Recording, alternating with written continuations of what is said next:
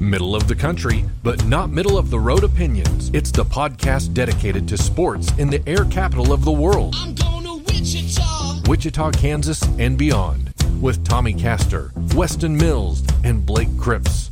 This is Keeper of the Games. Some may say that we are wildly unqualified.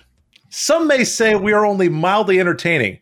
However, it is unfortunate, but today I must report that we are not exactly where we are supposed to be. Talking about March Madness, talking about state tournament basketball, conference tournaments, prepping you for Selection Sunday and the big dance. No, no, no. Why talk about that when we are forced to discuss the Exxon Valdez situation up in Northeast Kansas, Lawrence, Kansas to be exact, a self inflicted, suicidal, titanic situation where not only did they hit the first iceberg, they decided to go ahead and go for seconds and sideswipe the second one. And with that, we welcome you into a very interesting episode 57 of the Keeper of the Games podcast. We're still waiting on our seven figure buyout, by the way, for running the only podcast focused on Wichita sports uh, in the world, as far as I know. I'm Blake Cripps, joined by Tommy Castor, who I am told has stepped down as the president of the Les Miles fan club. Tommy, a, a tough week for you, I am sure. Yeah, yeah, we're going to get into it in just a few minutes, but uh, yeah, it's been a roller coaster of emotions. Um, I am just glad that with this dumpster fire of a situation, you have the honor of presiding over the proceedings Oh. tonight. Uh, I, I'm glad that I will gladly pass the baton to you for this new episode. Uh, you know, it's it's a responsibility that I do not take lightly. We're also joined by Weston Mills, who I am told is going through a very difficult breakup with his mistress, the 2021 Les Miles KU football recruiting class. Weston, my condolences. Uh, we're going to talk about who I want to replace Jeff Long, and I'm already thinking about those recruits. Let me tell you, I've got a few names, a few pe- few people that I think are going to really help keep this fantastic recruiting class, this class that I'm excited about in Lawrence, Kansas. Yeah, good luck. Good luck with that. Um, with that, uh, welcome to the show, everybody. Uh, you know, I had plans that this was going to be. You know, like, ah, you know what? We got some stuff to get to. We're going to be done in an hour this week. I'm going to have these guys zing bang boom. We're going to get through this. This might be a three hour show. I don't know. So you better go ahead and get your cold beverage right now. Cancel your plans. Uh, there is a lot to get to. You can find us cogsports.com at cogpod on Twitter, cogpod at podomatic.com. Always the best place to get our podcast, but we're also available on Spotify, Apple Podcasts, Google Podcasts, TuneIn, a host of other podcasting platforms. If you listen to podcasts somewhere, there's a pretty darn good chance that we're already on there. So make sure you like and subscribe. You can also watch the show if you like looking into Weston's dreamy eyes, looking into the camera. You can also do that at facebook.com. Just search and slash Keeper of the Games or search for Keeper of the Games on YouTube and like and subscribe. You'll get all the updates. Tell a friend, too, by the way. Coming up on the show, we are talking state basketball. We're talking conference basketball, our Wichita whip around. But of course, today we start with the University of Kansas, and we'll start in chronological order. We thought that this was going to be something that we would bring up on the show anyway. And my plan was we were going to start basketball. Like, you know what? Just because they can't figure their S out up there in Lawrence, we're not going to let it bring us down. We're going to go ahead and go through basketball. What a big week for Wichita State. Kansas State, a first round win in the Big 12 tournament today. Wichita State women ended up their season. The huge awards for Wichita State. Kansas has big news as well. High school state basketball tournaments underway, the semifinal set, and then we got another bombshell. So, to be fair, I feel like we have to start with the University of Kansas. Les Miles, football coach, let go following allegations that came to light. We brought you this last week. Not that we reported it, but we certainly made mention of it. During his time as the head coach at Louisiana State University, that he was accused by at least two student female workers serving as hostesses for the college football program at LSU, that he sent or texted unsolicited messages to them via text or Facebook may have touched one or both of them inappropriately and may have kissed one of them and invited her to a hotel room. The independent report said it could not independently verify the account of the student in the vehicle where the kissing is alleged to have taken place.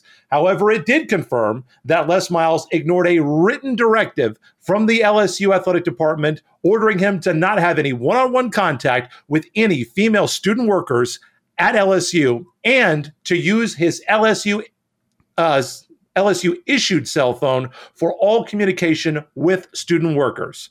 Kansas obviously was in shambles. And then yesterday, March 10th, 2021. Not only does KU not have a head football coach, KU does not have an athletic director. The Jeffrey Long is out less than 24 hours from his press conference explaining how he was going to replace and replace the head football coach and set KU football on the path to respectability, a path that looks so much more unknowable than it ever has in Kansas football history.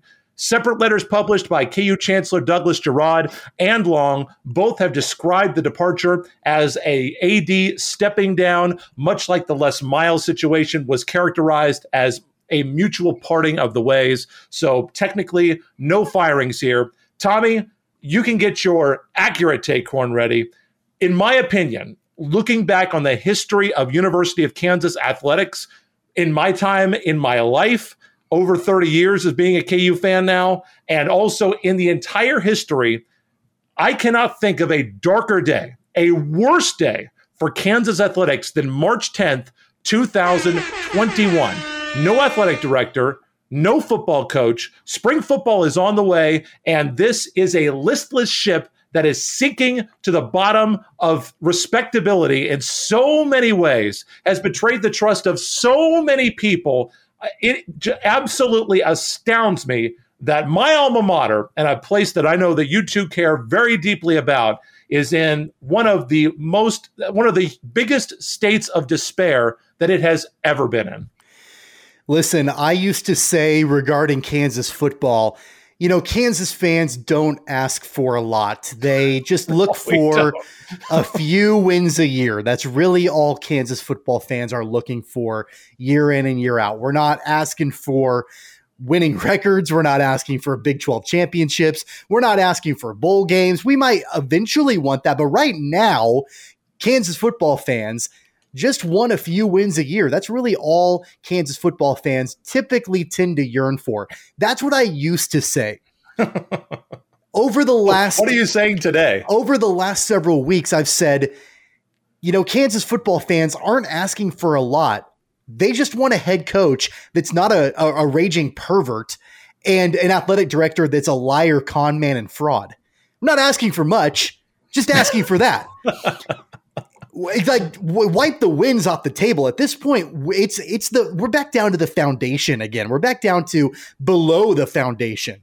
Um it, it, it, we're at square one in a worse position than kansas football was when David Beaty was hired, when Charlie Weis was hired, when Turner Gill was hired. Now I know that there will be some, you know, some some people that would argue that based on the way the roster is built right now, and we can get into that later. But as far as the overall respectability of the program, whether it's at a local, regional, or national level, the Jayhawk football program is at an all-time low. An all-time low. There's no doubt in my mind that Chancellor Doug Girod made the absolute correct choice in not only separating from Les Miles, but also separating from Jeff Long. I've been advocating for that for a long time. If you follow me on Twitter at tweets from Tommy, by the way, you will know I've been a huge advocate as soon as these allegations broke against Les Miles to not only take swift and decisive action against Miles, but also take a deep and and and hard look into the administration surrounding Jeff Long. And there's a lot more I want to get to about Jeff Long, about his tenure at the University of Kansas from day one to now. We can get into that a little bit later. But there's no doubt in my mind, Doug Girod made the only choice that he could make. That being said, although I advocated for it, I don't delight in the decision. I'm not sitting over here happy about it. I'm not celebrating. I'm not rejoicing. I'm not dancing in the streets. And if you're a true Kansas fan, you shouldn't be doing that either. Even if you thought it was the right move, or even if you had lost all respect for Jeff Long and or Les Miles, and you were pleased with the decision, you don't delight in it because there is so much work to be done right now, some of which I know we're going to talk about later on in the program. So at the, at the end of the day, yes, this was a uh, it was the decision that that that must have been made. Um, it had to have been made the way that it was made. Um, it's a sad day to be a Jayhawk fan. The other thing I'll say before I, I throw it to Weston and, and, get his thoughts on this is that although I have profound disappointment and sadness about what's going on right now in Lawrence, I do have to say, I am slightly more hopeful at this juncture right now than I was 24 hours ago before Jeff Long was let go. When he Why? gave when he gave that press conference, I don't know how anybody in the world could have watched that press conference and said, "Yep, that's the guy that I want to lead the next search for the next head football coach at the University of Kansas." Um, the fact that he will not be leading that search gives me a smidgen more hope than I had 24 hours ago that hopefully, who knows, something good will come of this. I obviously have a lot of thoughts on this, um, but but I'm going to start here. I think that this process and the way it played out was 100% more about the actions of Jeff Long than they were about the actions of Les Miles. And, and let me tell you why. If you let, let's say, for instance, well, let me let me preface it with this: we're talking about a report from 2013 when when Les Miles was at LSU, right? So we're not talking about anything that he did at Kansas. We're not talking about any discussions of any wrongdoing that he's had over the last, you know, two two years or three basically three years in Lawrence, you know, or anything in between his time at LSU. We're not talking about any of that. We're talking about a report from 2013. Now, if this was, if as we're sitting here today, do you think if a report came out from Bill Self's time at Illinois that he allegedly did some stuff that was deemed inappropriate. He, you know, there's question about whether he was or wasn't terminated or not, but it wasn't deemed sexual harassment. But but he was but it was deemed inappropriate. Do you think anything would happen to Bill Self at the University of Kansas? I'm going to tell you right now the answer is no. And I think that's why this whole process was more about an opportunity to get Jeff Long out of Lawrence than it was necessarily about Les Miles. Now, comparing Les Miles to Bill Self, it, it isn't the same, right? Because Les Miles, he doesn't have the stature in, in Lawrence that Bill Self does, and and you're kidding yourself if you don't think that these type of things and how far someone's established with a university at a job any of it. I mean and i guess i'm talking about kind of i'm going to use this phrase loosely but cancel culture. If you don't think that that matters when things like this come up it, it absolutely does. How well someone is established what value someone brings to a company. Les miles wasn't bringing that to the university of kansas or the, certainly not the university of kansas athletics. So he was expendable. I think but I think the bigger thing here was and as we've seen the reports come out, there have been very large donors who were not happy with Jeff Long even before this. I mean, particularly if you look back to the David Beaty and the way that was handled. And I don't even think it's that, that David Beaty was let go. I think it's the way they went about it. The conversations then that Jeff Long had after that, you know, ab- about the process. He just, you, he couldn't put a, uh, great PR statement together. I mean, you didn't even need much, and he still botched those statements about David Beaty afterwards. The depositions that came out about the idiotic things he he said and how I don't know whether he wasn't prepped, whatever. If it's just the man himself, and that's probably what it is, right? Ego, Couldn't probably. It, that's I mean all of that, right? I mean, it has to be. So we have this long and it's not long and that's probably part of the problem right is it only took however two two and a half three four years for him to really start to burn bridge with donors. I think this was an opportunity. I, I think i think les miles would have been fired anyways but i think the folks saw look we obviously can't fire jeff long and not les miles. I mean you got it's got to be one and two. And i think that was the plan before les miles. As soon as this report came out there were discussions about we're upset that jeff long missed this because that's what this comes down to, right? Apparently, it was either missed or ignored. I mean, obviously, I'm not saying that that wasn't the case, but certainly Jeff Long's position is, well, we didn't we didn't know about this. Well, you're the athletic director. They're paying you a whole lot of money to know about it. So I think it was just I think from the get go, It was this is our opportunity to get rid of him. We're going to go ahead and get rid of, of Les Miles first and now we can go ahead and move on to Jeff Long. And I think that's more what this was about than it even was about Les Miles. I'll even take it a step further and say, you know, a lot of people were wondering, well, if this had been in the works, if if the chancellor was looking at letting Jeff Long go, at, you know, with Les Miles kind of as a package deal, you know, they're tied together, then why would why would Jeff Long go out at a press conference on Tuesday? I think that was absolutely planned by Kansas Athletics. I think that partly it was Jeff Long going out to basically hang himself. And Jeff Long has been a PR nightmare since day one. I mean, yeah, we talked all about the David Beaty situation and, and how Jeff Long absolutely bungled that. But even something as simple as the Snoop Dogg situation at late night at the Phog and the way any, you know, Jeff yeah. Long bungled that PR situation too. Anytime there was any opportunity for Jeff Long to be in front of cameras, in front of reporters, he screwed it up. And so I think this was the final opportunity for Kansas Athletics Athletics to basically say, hey, Jeff Long, here are all these grenades. Go ahead and pull the plug and toss them. And all he did was pull the plug and let it explode on himself. And I think that was the outcome that Kansas Athletics was looking for. There are now well, five coaches in a row, five that KU is paying for after they leave the school. And the record is 26 and 115 since Mark Mangino had a winning football season. 26 and 115. Weston, I'm not sure I totally buy, and I I don't even think that this is this necessarily gets Les Miles off the hook because of all the other issues that you mentioned. But you know, I I was watching. Uh, I think it was around the horn, and they were talking about this. And Bomani Jones kind of made he made the point. I don't want to take the words out of his mouth, so uh, credit to him. But you know, there are a lot of people saying, and some of his comrades on that show had said, you know, oh, how could they not know and all this? USA Today just figured it out, and it's about a decade later. And they're actually in the yeah. business of knowing this stuff. It's their job to do this. So if they didn't know and it didn't get out, I'm not sure how KU could have known. Does that mean that Jeff Long should still be at the athletic director? N- not necessarily. When I was thinking about this, because it had been rumored for a few days as to whether or not Jeff Long would be permitted to complete this next search for a football coach at Kansas. My initial thought was, hey, you know what? If he stays, whatever.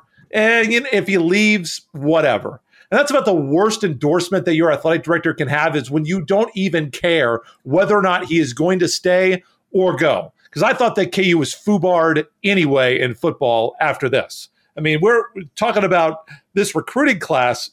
There is no chance that KU is winning any meaningful football games this year, maybe not the year after that. So, you know, I don't know who wants to jump in after this, but how much blame does Jeff Long? If you want to say that he should have known or could have known, I'll leave that up to each one of you individually. I don't necessarily think that he should have or could have known, but he is responsible for the decision. And he is responsible for how he raked KU football through the mud to potentially save $50,000. Oh, wait, we actually tallied it up in legal fees. And uh, oh, we actually cost ourselves 5000 extra dollars so that we can totally disparage David Beaty, a guy that, yeah, crappy football coach, but by most accounts, really nice guy, represented Kansas the right way. Not to say it was perfect, but represented KU the right way. And to cost us 5000 extra dollars, instead of just paying him, we did that. So, yeah, because of the PR nightmare that Tommy, you have talked about, and Weston, you have talked about, you know, I'm not saying that Jeff Long should still be around. How much blame does Jeff Long get for where Kansas football is right now? And how much blame does Les Miles get for Kansas football and its current predicament right now. Well, and I think I think you're actually even looking at this too much in a black and black and white scenario because I think the opportunity was more about the fact that they knew the media doesn't matter what eh, you know they're going to make their decisions immediately. That public makes the decision oh he should have known or there's no way he didn't know it doesn't matter. The media was always going to put it in this light of, and that's just, and I only say it in a sense of that's an opportunity to let him go without uh, you know the university itself looking bad. Well, oh well that you know our athletic director missed on this thing, so that's why we're firing him. Blah blah blah. Also, of course, then whatever contract Jeff Long has, you know, talk about you know parting ways, this mutual agreement, just like. Uh, Les Miles did. I, I just think it was the opportunity. I don't necessarily disagree with you that you know, there's a good chance. I mean, I'm sure because here's probably realistically how this whole hire process played out, right? Les Miles was his good buddy. It was probably a matter of, as we all think, hey, Les, I'm I'm, I'm going to Kansas. You going to follow me when I go there? Yeah, great that, that's it. That's the but we know, process, but right? we and, so, and that's that. You're right, but we also know what that process was like because it was filmed for a reality show on Yeah. ESPN Plus. Like Sure. the, this whole thing, what what people tend to forget is that this whole Jeff Long Les Miles situation was all manufactured from day one. It was all manufactured Yeah. for television, for drama. The football program at the University of Kansas, historically one of, if not the worst programs in the entire country, was sold down the river by Jeff Long, the University of Kansas, and ESPN for ratings. That's it. I mean, that's it. And and so that was that's day one. That's how Jeff Long began his tenure at the University of Kansas. So Blake, to answer your question about how how much fault is it of Jeff Long that Kansas is in the position it's in now? Of course, Jeff Long didn't hire Charlie Weis. He didn't hire Turner Gill. He didn't hire Sure. David Beaty. he Didn't didn't fire fire, Mark Mark Mangino. Mangino. He Absolutely didn't, he right. didn't- he didn't do those things. But at the same time, he completely sold out the University of Kansas from day one for a reality show. And then he was kind of in a damned if you do, damned if you don't situation with this Les Miles debacle because, on the one hand, and, and what I think is so ludicrous is people who are debating this well, did the University of Kansas know? Did they not know? It doesn't matter one way or another because, on the one hand, he didn't know. And that would mean that either one, he didn't vet well enough, or number two, his friend lied to him. And then at that point, how good of a friend is he? So either either one of those situations is not good for Jeff Long, or he did know and hired him anyway, and that's not good for Jeff Long. So there was not a positive outcome one way or another with this Les Miles situation without it reflecting poorly on Jeff Long's leadership. There was not a positive way out of it. And and and Blake, you mentioned David Beaty, um, and I, I want to mention, and again, David Beaty was was not clearly was not the savior for KU football. However, however, had he been able to retain his position, and I'm not advocating that he should have, but had he been able to retain his position, he would have been entering year five of his rebuild. Let's not forget that David Beaty's first season in Lawrence, he went 0 and 12. His final season in Lawrence, he went 3 and 9. So there was some progress. There was some uh, improvement as far as rebuilding the roster a little bit under David Beaty, trying to repair the dismantling that Charlie Weis did under his tenure at the University of Kansas. So again, I'm not saying that had this whole thing not happened and David Beaty was still the coach, that Kansas would be have a winning record or go to a bowl game or anything like that. It just would be interesting to know. You'd never be able to know this, but how the program would be faring under a fifth year of David Beaty right now, as opposed to the shit show that we're dealing with right right now with Les Miles and Jeff Long. Yeah, that's exactly what it is. And the, the sad thing is, like I said, you know, at KU football, resources are a big deal. This is not Alabama. This is not a program that just brings in truckloads of money or as has been accused by many a people, including some former coworkers of mine, this ain't Texas where they have more money than God. Kansas football can't be wasting money. And I I don't even want to think about the tens of millions of dollars that KU has basically poured down the toilet, maybe even down the porta potty right now for 26 and 115. Five coaches are getting paid now, settlements. Uh, Jeff Long is getting a settlement as well. He's going to get like $1.4 million in small payments, supposed to get a million and a half, negotiated it down. Les Miles is also getting paid after the fact again. So once again, we're in the same spot that we have been in with Mark Mangino and Turner Gill and David Beaty and Charlie Weis. And now we're in it with Jeff Long, where we are going to be paying a football coach to not come to work who didn't win any football games.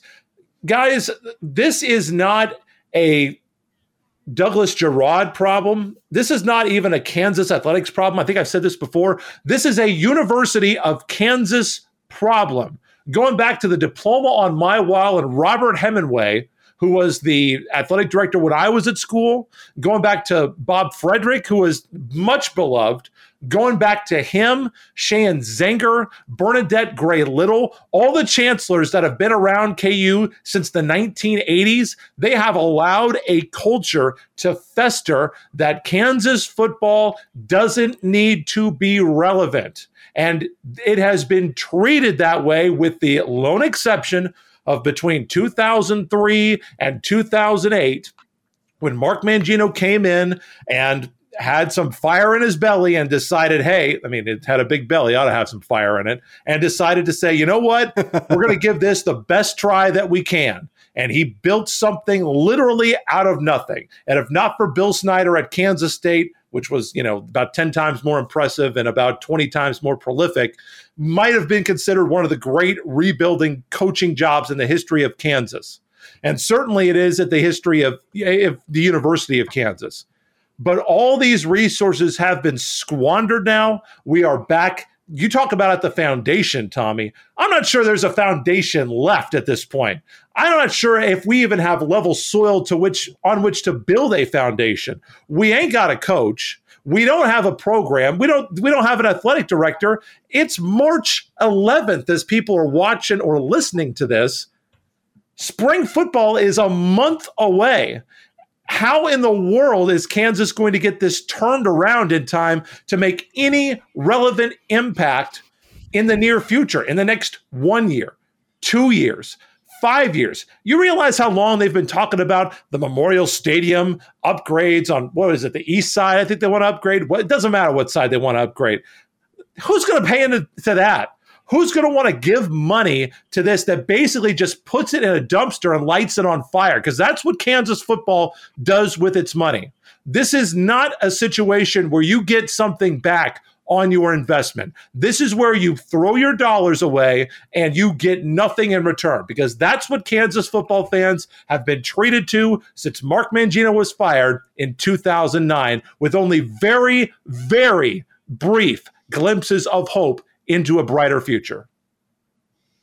You asked about the foundation, though. So let me just say so the foundation is in of itself the University of Kansas, right? And it's not about the football program, but it's about the university. And if it wasn't for really the success in basketball, and of course, you know, we always dismiss obviously the academics and all that, of course, you know, but this is a sports podcast, so we're focused on that. If it wasn't for the basketball program, though, in this, I mean, insane, rich, potentially untouched tradition of the basketball program, that in and of itself is going to bring us, you know, a very high quality athletic director. So it starts there, right? Or in theory, it should. I mean, it, it should I have mean, the last time, and look how that looked at worked out. No, uh, absolutely understand, and, and certainly it was a miss. I'm not trying to argue that. But the University of Kansas, that athletic director is going to have significant hiring power there, you know? So a name that is being thrown around and I'll be frank, I, maybe it's just me. Maybe I just fail to understand the what level of difficulty the athletic director has just not doing the stupid stupid things that Jeff Long did seems to be good enough for me. A name that keeps being thrown around that I would love is Danny Manning.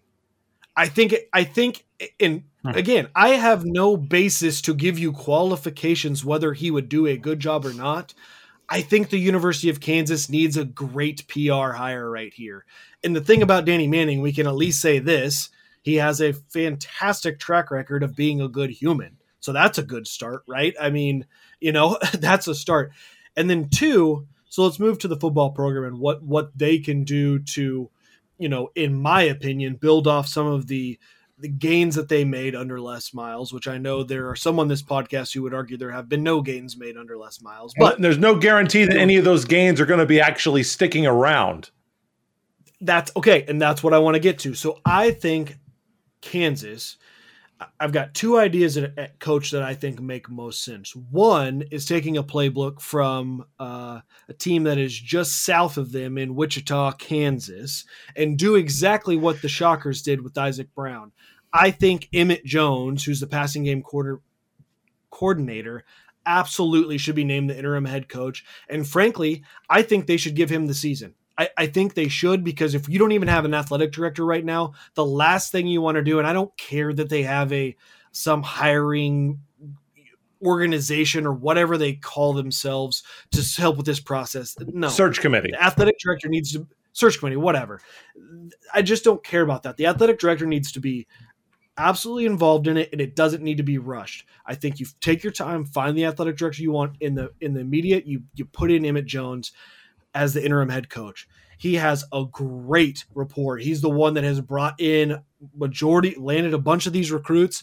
He's um, he's from Texas, so that's that pipeline that they continue to recruit out of. You know, he spent three years at Texas Tech before Kansas, but it's it's the important part before that. He spent two years at South Oak Cliff High School in Texas, uh, about five years at Dallas Skyline High School, and about two years at Dallas Lincoln High School. Those that is some of the great football programs down there and what a pipeline to recruits. And it sounds like the guys just absolutely love him.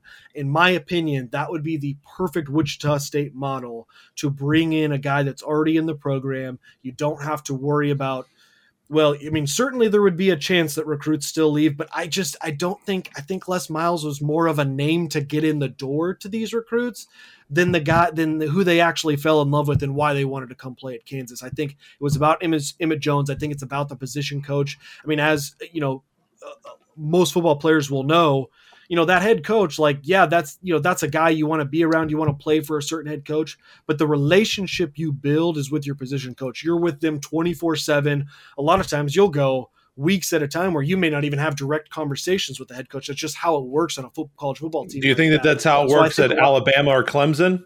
And I'm not saying that oh, KU is going to get absolutely. anybody anybody the level of Dabo Swinney or Nick Saban because they're not.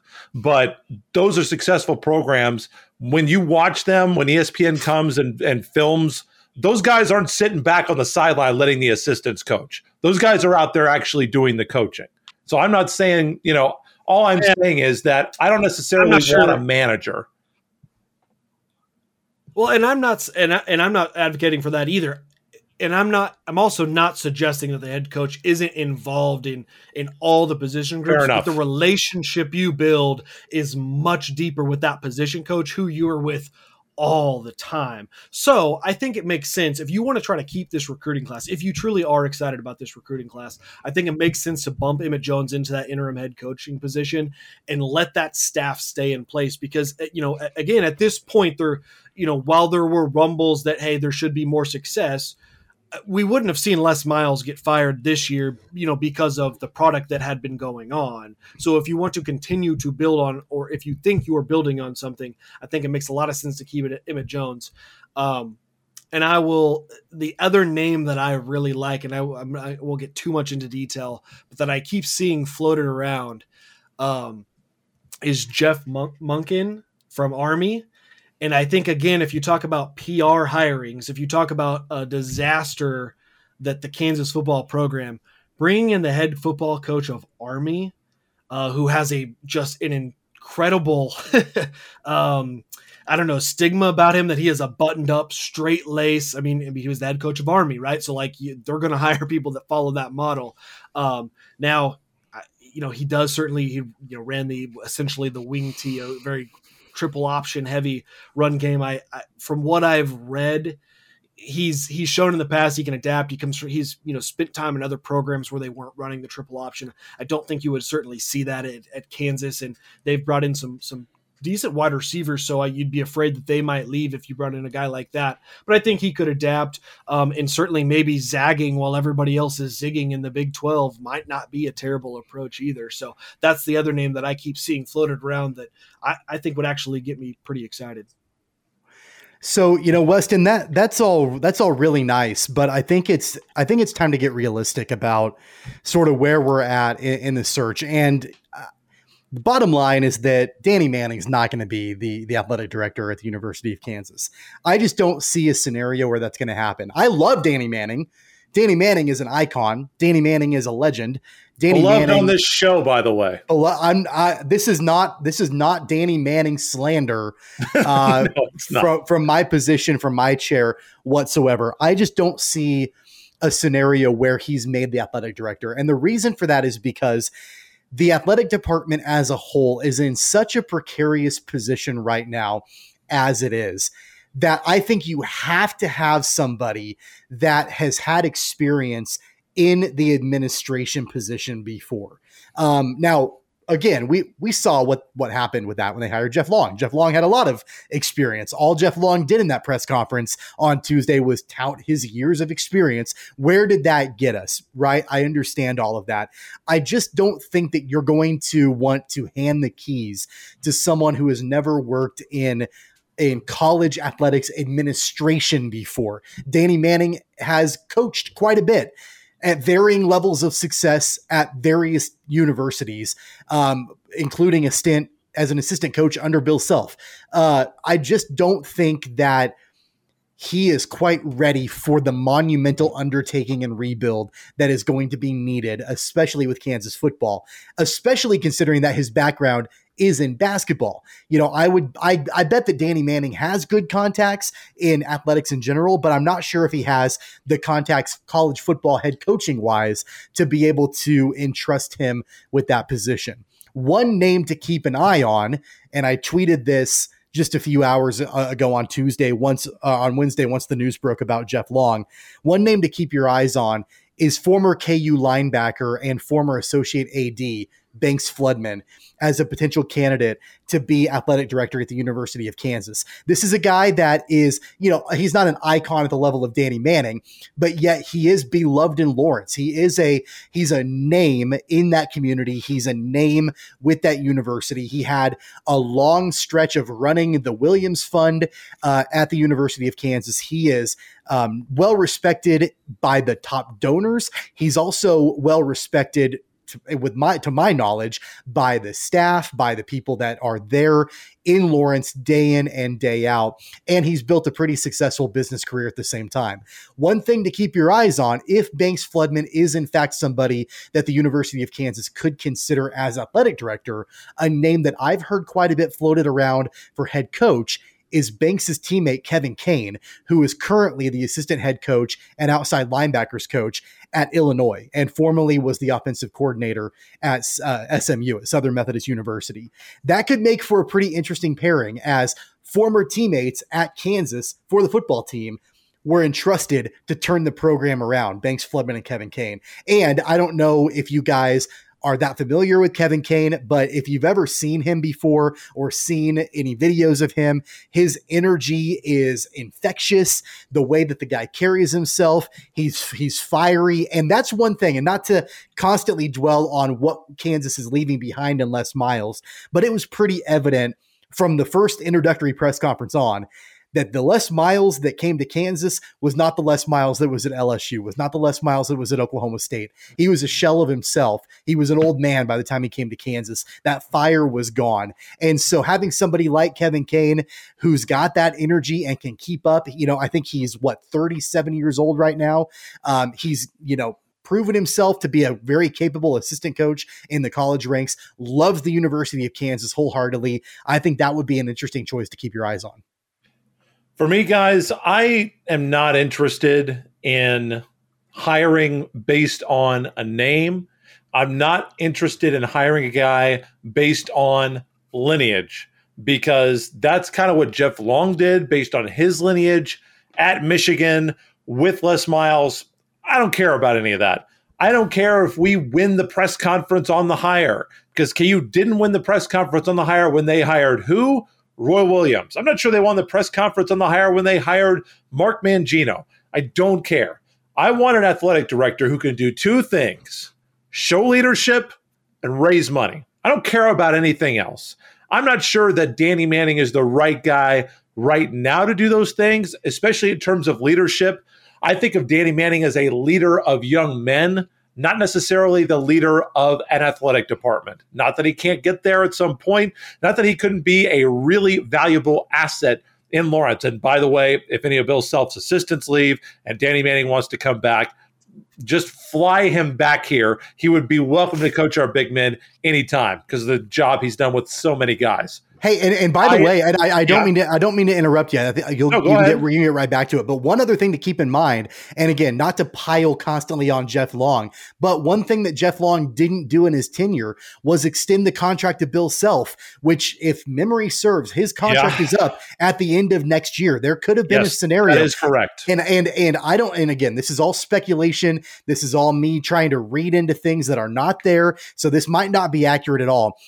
But my understanding is that Bill Self and Jeff Long were not close at all and at times potentially had a contentious relationship. So, not only was this a situation, in my opinion, where donors were going to, you know, the, the chancellor to remove Jeff Long because of the Les Miles debacle, but also because of the concerns about what could happen with Bill Self. Let's not forget there there's an NCAA investigation going on right now with the basketball program. So that's going to be pretty important for the new athletic director to have to deal with as well is that situation navigating that navigating bill's self figuring out what's going to happen with the program if there you know there could very well be a scenario where there might be a suspension for bill self we don't know what's going to be happening so Possible. how does the how does the athletic director navigate the ncaa issues i'm not quite sure with all of that complexity and you know potentially trying to navigate um, you know, an extension for Bill Self.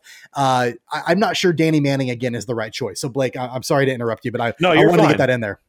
D- Douglas Girod, going back to what Weston said, in terms of getting an interim, I mean, I think the first thing that he needs to do is get the interim head coach in place. Because somebody has to be in charge of the day to day operations of football right now somebody's going to have to be running football practice. Somebody has to be in charge of recruiting. I mean, somebody just tweeted out, I think, oh, blessed to receive an offer from the University of Kansas. And I think that that young man from the bottom of my heart for lying to everybody on the internet that he actually felt blessed to get an offer from the University of Kansas. There's no reason to think that he actually would be. But I don't mind Emmett Jones being the interim head coach for this year. I, I you know, for all the reasons that you stated, I'm okay with that for this year. I don't think that hiring a new athletic director this year, whenever Kansas gets it done, and it will probably be sooner rather than later, I don't think getting a football coach in place in time for 2021 matters at all. It, KU football is going to be terrible this year. We just need to resign ourselves to that fact. Circumstances beyond Douglas Girod's, Girod's control KU football is going to stink this year, and they're not going to be relevant after the first week of the season. That's just the way it is. And if it turns into an Isaac Brown situation, I would love to be wrong, but I don't think it's going to happen. It's so much more difficult to turn around a football program with an interim head coach than it is a basketball program, especially this far away from the season. So for me, I want, I don't care. I've seen so many people on Twitter saying, oh, we need to run this offense or that. I'm no keeping. I'm done keeping track of style points. Okay, if we want to run the football 60 times per game and win every game two nothing, that's fine with me. I want to win games. I want to be close in games. I don't care if we have 500 yards of offense. I don't care if we're averaging 40 points per game. It doesn't matter. Give me a guy in here for KU football that can make Kansas competitive. I don't care if he gets five star recruits. I don't care if he gets four star recruits. I don't care if he gets no star recruits. Get a guy in here who can coach guys up and make Kansas football competitive. That's all I care about. I don't need it to be somebody from the Kansas tree. I'm not saying that it can't be somebody from the Kansas tree or Mark Mangino or whoever. I don't care where they are from. They need to be somebody who wants to embrace adversity because when you're the football coach at Kansas, that's just part and parcel, part of the job. That's going to be the way that it is for about the first three or four years. And we've got to have an athletic director with the vision and the foresight to get us out of this continual self inflicted cycle of paying two, three, four football coaches at a time for no wins. Final thing from you guys, Weston, starting with you. What is your prognosis right now for Kansas athletics? KU football. Before we move on to happier topics that we ought to be talking about, that we should have led the show with today, here in the middle of March Madness, what is your prognosis for the return of Kansas football quickly? Obviously, that's going to depend on who the head coach is and who the athletic director is. It's a tough question to answer, but when do you think that Kansas fans can honestly look ahead and say, okay, there's going to be brighter days on the horizon for the Crimson and Blue at Memorial Stadium? Well, uh, I think it's dang near, I mean, impossible to answer. I mean, if you're going to force me to put a timeline on it, I, I believe that what they've the foundation they've built in the recruiting class and, and, they're bringing talent into Lawrence. They have brought, I like some of the flashes that they had in the freshman class. If they build upon that with the guys that are coming in now, I mean, I think you're two years away from being competitive in the Big 12. Not saying two years for a championship, but being competing in and out. Now, the part where I say, I don't know, it's impossible to say is because who they hire matters not as much about what quality of coach he is. It's whether what they've built stays or not.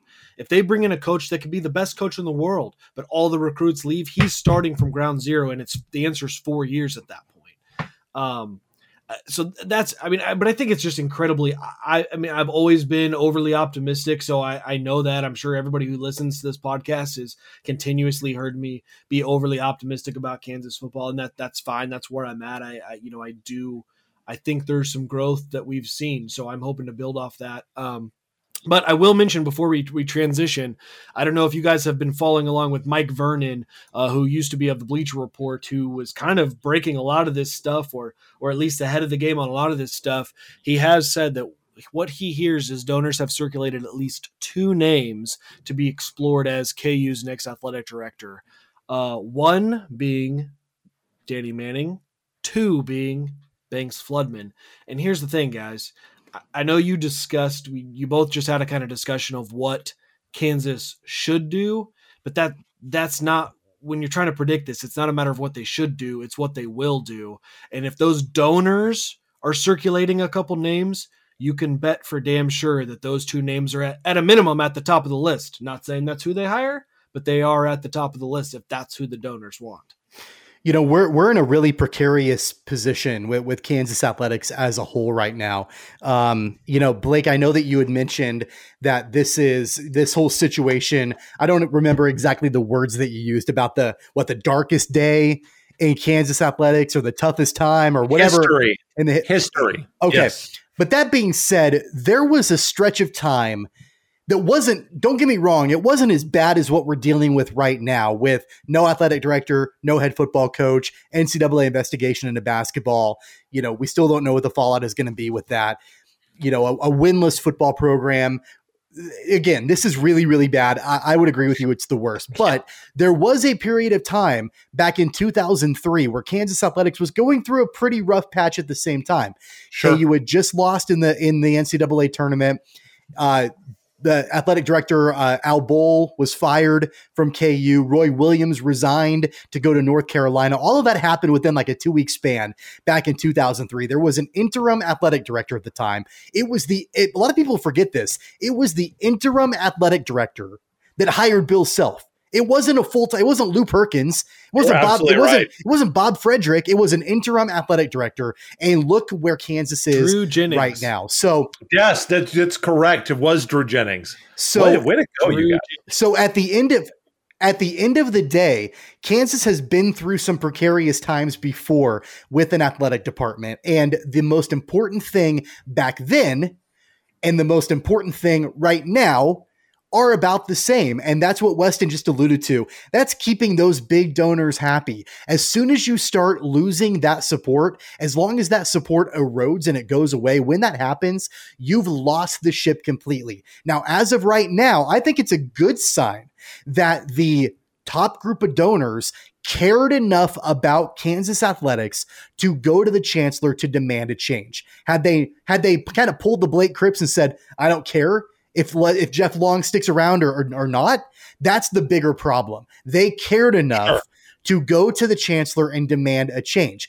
I don't know if you guys saw this. The current interim AD is Kurt Watson, who is one of the most prominent donors right now at, for the University of Kansas. In fact, I'm pretty sure that at least he did live in the Wichita area. Maybe he still does with his wife. He's a retired banker. He's a prominent donor for Kansas. He's the interim athletic director right now. Douglas Girod put a, a prominent donor in the place of interim AD, showing in my mind what that means is that the University of Kansas is really going to listen to those people. Now, not only is there a search firm, but the, the but Douglas Girod released a message saying that there was going to be an alumni advisory committee to go along with the search firm for the athletic director. So that again, that leads me to believe that for once in a long time, these top money donors are going to be listened to and cared about in this search. They are going to be invested in that. I don't think that they were invested at all under Jeff Long. I think Jeff Long alienated them. I think that Sheahon Zenger, I liked Dr. Zenger a lot, but I think he made some decisions that probably weren't properly vetted through the people who are giving the money year in and year out. So I think that finally somebody, a light bulb went off and said, hey, you know, maybe we ought to see what these donors think before we make any kind of rash decision. So, to answer your question, yes, we have been in precarious situations before. I don't exactly know what the timeline is for KU football. And to be honest with you about that timeline, I really don't care. I, I, do care, but I don't care about whether it's one year, two years, five years. I just want them to get it right for once. And if that takes a few years, that's fine. I feel like we have hit rock bottom. We've been dragging along rock bottom for a while with the David Beaty debacle, now the Les Miles debacle. If we can do something to pull ourselves out of the dumpster, that's all I care about right now. That would be nice. You know, thinking back to Sheahon Zenger, I mean, I, I, think you have to give him a little bit more credit. He did accomplish two really major capital prod, prod sure, projects sure. at the Rock Chalk Park, and he re- rebuilt that the Horejsi, uh, which is a fantastic volleyball yeah. arena. Hopefully, they'll hey, get to fill I, it up. I like I like I, I like Dr. Zenger. I liked him a lot. I had a chance to spend some time with him. In fact, I had dinner with the guy one time. Great guy. Um, I, I felt bad that you know that that situation happened and he he lost his job. Uh, but again, it's a tough business, and uh, and, and and Kansas athletics is in a position now where they got to get it right this time. And KU football ain't an easy thing to fix. No. Obviously, we're going to have a lot of follow ups on this coming up next week. We're going to be paying attention to this and paying attention to who the next football coach will be, and eventually when the new athletic director is selected. We will obviously get to that. Now, on to what we should be talking about today basketball. State tournament basketball is underway. Modified format this year from the Kansas State High School Activities Association. First round games, the state tournament, the so called quarterfinal round, which I always call the first round, held on home sites. And then the state tournament uh, sites are hosting the final four teams. And those games are beginning today as you see this podcast. 6A boys is the main headline for me. Not that it's a city league team, but the campus Colts have all that name recognition 20 and 2 after beating Hutchinson 70 to 61.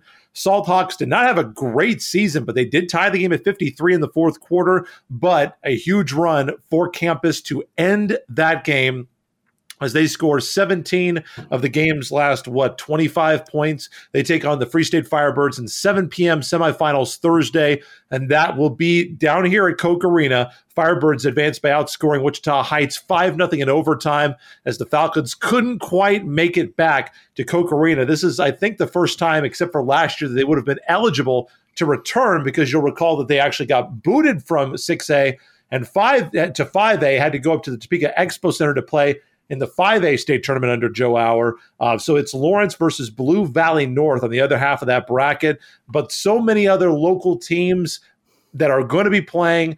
Tommy, what are some of the local teams and games that you're going to be paying attention to here this weekend as state tournament basketball really gets back to feeling like state tournament basketball with teams at a centralized location? Well, I, am actually not going to answer your question. The reason is because uh, before we get into the games uh, that I'm looking forward to, one game that I want to point out that already happened was in 5A, and that was in the the state semifinals with Maize and Bishop Carroll. Um, that was just a knockdown, drag out defensive battle.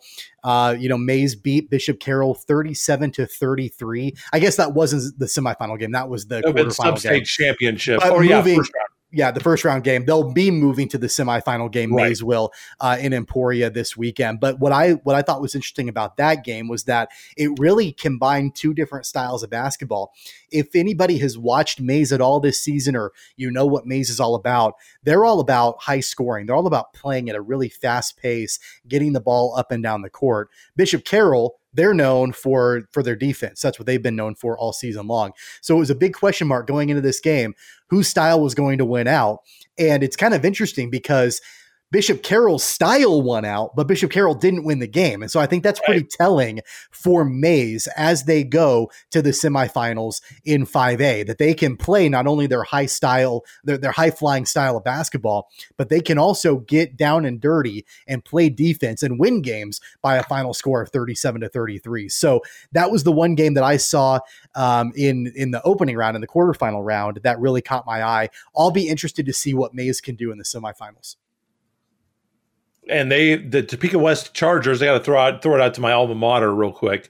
Twenty and two. They are also still alive. They got DeSoto Maize meeting Kansas City, Washington. Those games are going to be at White Auditorium in Emporia uh, coming up on uh, Thursday and, and later this week. Weston, what do you have your eye on at the state basketball tournament? So let's go ahead and uh, switch over to uh, girls basketball. We got 44 in a row out of the Andover Central girls basketball team. Um, and they'll head back to the the uh, 5A semifinals. I mean, uh, really unbelievable. I, it, I know there's a lot of times you get a lot of runs in prep basketball or in prep sports where you can have big winning streaks. It just the nature of prep sports can kind of create that. But basketball, I feel like, is so tough just because anybody can get so hot on a given night. So I think 44 is incredibly impressive from from those uh, Andover Central girls. But the number one ranked Jaguars, um, they held off Maize in a 56 to 52 um, pretty exciting game in, in, the quarter quarterfinals matchup. I think Maize is that's about as much as uh, has given much of a run as anyone has for against Andover Central. Um, so they'll go on and their uh, Andover Central will go on in search of their first state championship since 2010, which is I actually kind of found that surprising, knowing the success and you know I mean we're talking about 44 straight out of Andover Central and you know the fact that they, this would be their first state championship since 2010 is um, kind of surprising, but uh, the, they continue to roll on. And then we also have uh, Cheney, which, you know, just outside of Wichita there.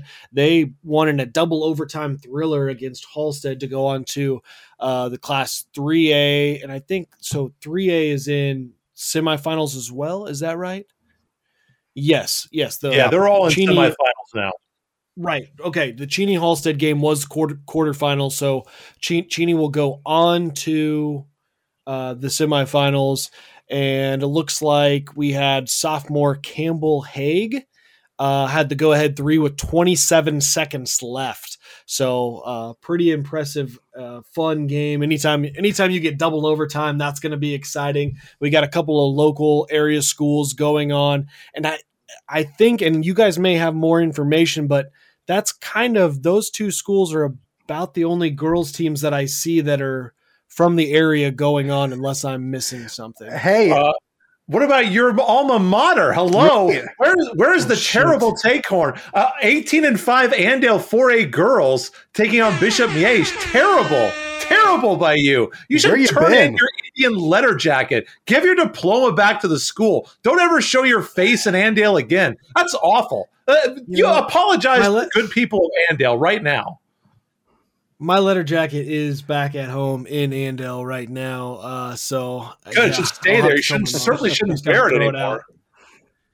Yeah, you God, know, and I even saw, a- I, I even, I know, I even caught some highlights of that game. Um, you know, Jules Eck had a pretty sick uh, reverse layup. It was like a nice backdoor cut. So I did catch the highlights of that. And my old football coach, uh, defensive coordinator Tim Fairchild, was tweeting out some uh, some clips that I saw. So I was even following along. And I, I, you know what, I really dropped the ball on that one. I hand up, hand up. Tommy, two you've been shows on in a row. I've had a mistake.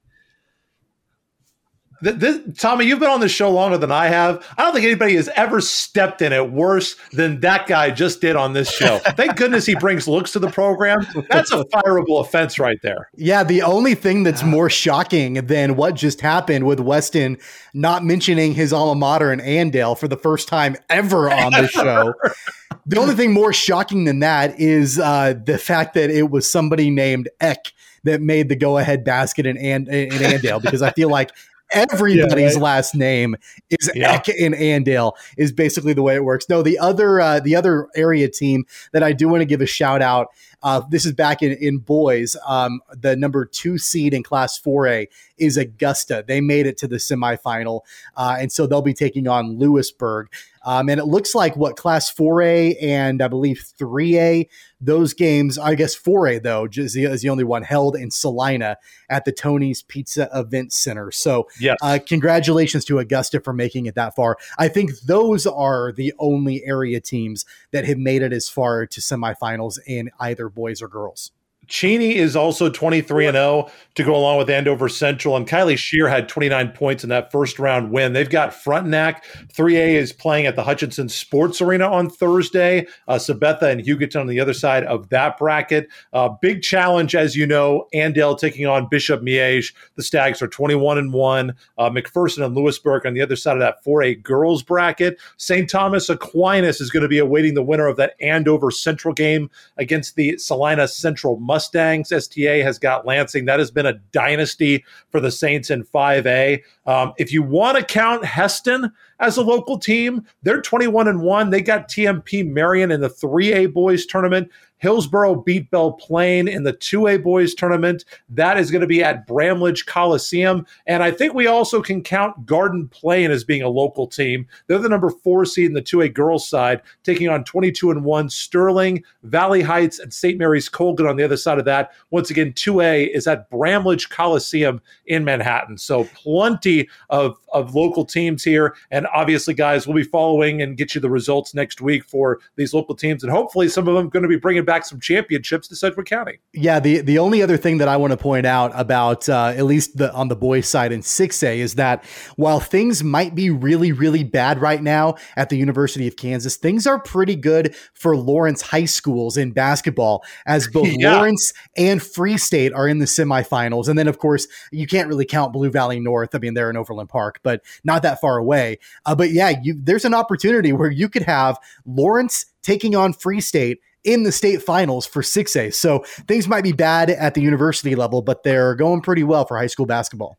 I cannot tell you how big that would be if they if they were allowed to have fans down here at Koch Arena. You have the city, the city showdown Yeah. for the state championship. That would be unbelievable. One thing that I do want to point out is have you guys seen some of these ticket prices for the online ticketing for these state championships? With the online fees, it's like $17 and they're clearing the gym between every game. KSHSAA, you guys are the ones who have talked about run ads for years and appropriately so, saying how affordable high school sports is. And you're going to charge people, these parents, in this economic downturn for so many families, 17 plus dollars to go to these games and not even it's not even an all session pass? That's indefensible to me. They should they should issue refunds. They should drop the price by half especially if it's not an all session pass. And they should make it affordable for these families that want to go. A family of 4 is going to spend over $60 to go to these games that's crazy you, you cannot do that I'm sorry, that's bad. That's really bad. What do you think the reasoning behind that is? I mean, is it just a money grab for Keisha? I don't think it's an intentional money grab. I think it they that somebody broke it down on Twitter. I think it was Sean Boston. He does play by play. I think for Dodge City. I want to say Um, and they have the price of the ticket, and then there's an online convenience fee and some other. Basically, the ticket's nine dollars, and then it's like eight dollars worth of fees. Find another way to do it without the eight dollars of fees. That's that's bad, terrible. So anyway, best of luck to the kids. KSHSAA, lower your ticket prices or make it all session pass. That's horrible. Uh, on to college hey, basketball. Well, oh, go ahead, Weston. Wait, before yeah, before we move on, because I'm still on my apology tour, I also want to give a shout out then to Garden Plain because Renwick School District, that's Andale and Garden Plain. I've got some Garden Plain listeners here on this podcast. Shout out to Austin Leedy, and they would be disappointed that I also failed to mention Garden Plain. Yeah. Um, but I, I also wanted to take a quick second to shed some blame. Uh, to the Wichita Eagle for not putting that in their uh, story that I'm uh, re- reading my updates from. So you know what? I'll take the blame. Do your own reporting to the to the Eagle. What? Do, do your do your own reporting. You're a you're a member of the media now. No. Do your own reporting. I'm, I'm, not media. I'm not media. No, I'm just a podcast. Do, you do any research for the show at all? You're going to blame the Wichita no. Eagle? Come, Come on. on. That's horrible. I just you're, my you are brain, not, guys. That's all there is to it. Well, I mean, I wish you would start today. You're not having a good show today, Weston. Not a good show at all. Uh, moving on, we'll see if he can bounce back here. We're talking about practice. well, you should have practiced before the show. We're going to move on to college basketball here, and we'll see if Weston can pick it up here a little bit. Uh, we'll start with Wichita State and the American Athletic Conference tournament. Before we get into the American Athletic Conference tournament, Wichita State hanging a banner, guys. AAC champions, number one seed, 15 and 4 Ooh. record. And, uh, you know, several postseason awards, a very impressive victory last time out on Saturday, beating South Florida 80 to 63. Really put the hammer down first and second half. Pretty comprehensive victory for Wichita State. One of the most impressive ones they've had in the last stretch of the season. Tyson Etienne, six of 12 from the three point line. And this is a very, very hot shooting three point team. Wichita State, 40% plus from the three point line in at least three games, 12 turnovers or less in four of the last five. And Alterique Gilbert, 18 assists six turnovers over his last two games. Defensively, Wichita State has had issues. They're seventh in the American Conference in scoring defense, 111th in Cape and KenPom. So they have not been the dominant defensive team that they have been in the past. But guys, this is a team that is shooting the ball really well. And Tommy, as we have seen so many times watching Kansas basketball, when Kansas doesn't win, it seems like a bad shooting night. And you and Bill Self has said, and I think that this is really smart. You always are going to have one game in the tournament where you don't play your best game. Either you're not defending well. Most of the time, at least anecdotally, I believe it's a night that you don't shoot your percentage, whether it be from the field, you miss layups, or you miss three pointers. That is the game that gets you beat. Wichita State right now is generating open shots. Tyson Etienne and Alterique Gilbert have been a dynamic duo in the backcourt. Dexter Dennis has been efficient offensively, still been playing outstanding defense they need a lot more guys to start playing defense like Dexter Dennis because I think that you can say Wichita State's defense has been slightly above average here recently. Offensively, though, in terms of shot making, Tommy, this is about the best that I have ever seen Wichita State look as a team. I know Cleanthony Early has had some good stretches. Ron Baker and Fred Van VanVleet obviously filled it up. But in terms of top to bottom, they have got depth of three point shooters, and they are all clicking right now. Yeah, they are. And I, th- I think it can't be understated the importance of the fact that the Shockers are able to just play freely right now. You know, there, there's really nothing heavy on their shoulders, or at least there, there shouldn't be going into the American tournament. You know, they, they've exceeded expectations. I know it's really cliche to say this, and a lot of people in, this, in the sports world do but I'm going to use this term. The Shockers are playing with house money and and they they have been for a while, right? I mean, they were picked seventh in the American Conference. They were coming off a tumultuous offseason. They were coming off of a very quick transition to an interim head coach, and nobody had any idea how he was going to do, or even if he would be around after this season was done. And, and look what the players were able to do. We've talked about it at length. We've talked about what Isaac Brown has been able to do, uh, you know, leading this Shocker program. And now we're at a point now where we've got Isaac Brown as the unanimous American Coach of the Year. We've got, you know, Tyson Etienne as co-player of the year in the American Conference you know that they're they're regular season American Conference champions. They're going into the tournament as the number one seed, um, and and as of right now, I don't want to say they're a lock because anything can happen. But it's a far cry for the Shockers of where they were just a few weeks ago uh, on Bubble Talk and bracketology. So at this point, the Shockers are able to play free. They're able to play their game without a whole lot of restrictions, without a whole lot of heaviness. I would like to think that these guys are having a whole lot of fun. They know that Isaac Brown is their guy and they're not playing for his job anymore. They're, you know, they can go out there and they can they, they can do what they need to do and they can have fun doing it. And so I like where the Shockers stand going into the American tournament. And more importantly, I like where the Shockers are at going into the big dance in just a couple of weeks. Well, and and Weston, you know, you look at this Wichita State team, Tommy, to, to your point about how they're playing free in terms of Haslametrics ratings, because he rates every single win. Their two best statted wins have come in the last month of the season. It was the Houston win and the win they just had over South Florida. Those are their two most impressive wins, at least by the analytics. So Weston, Tommy would seem to be accurate on this. I don't know. It's a very intangible thing, obviously, how a team responds to something that's completely out of their control off the court like this. And this is a really weird situation. I'm not sure we have a lot of data about this where an interim coach is leading the team, where Gregg Marshall is fired the way that he is, and they get the coach the regular job.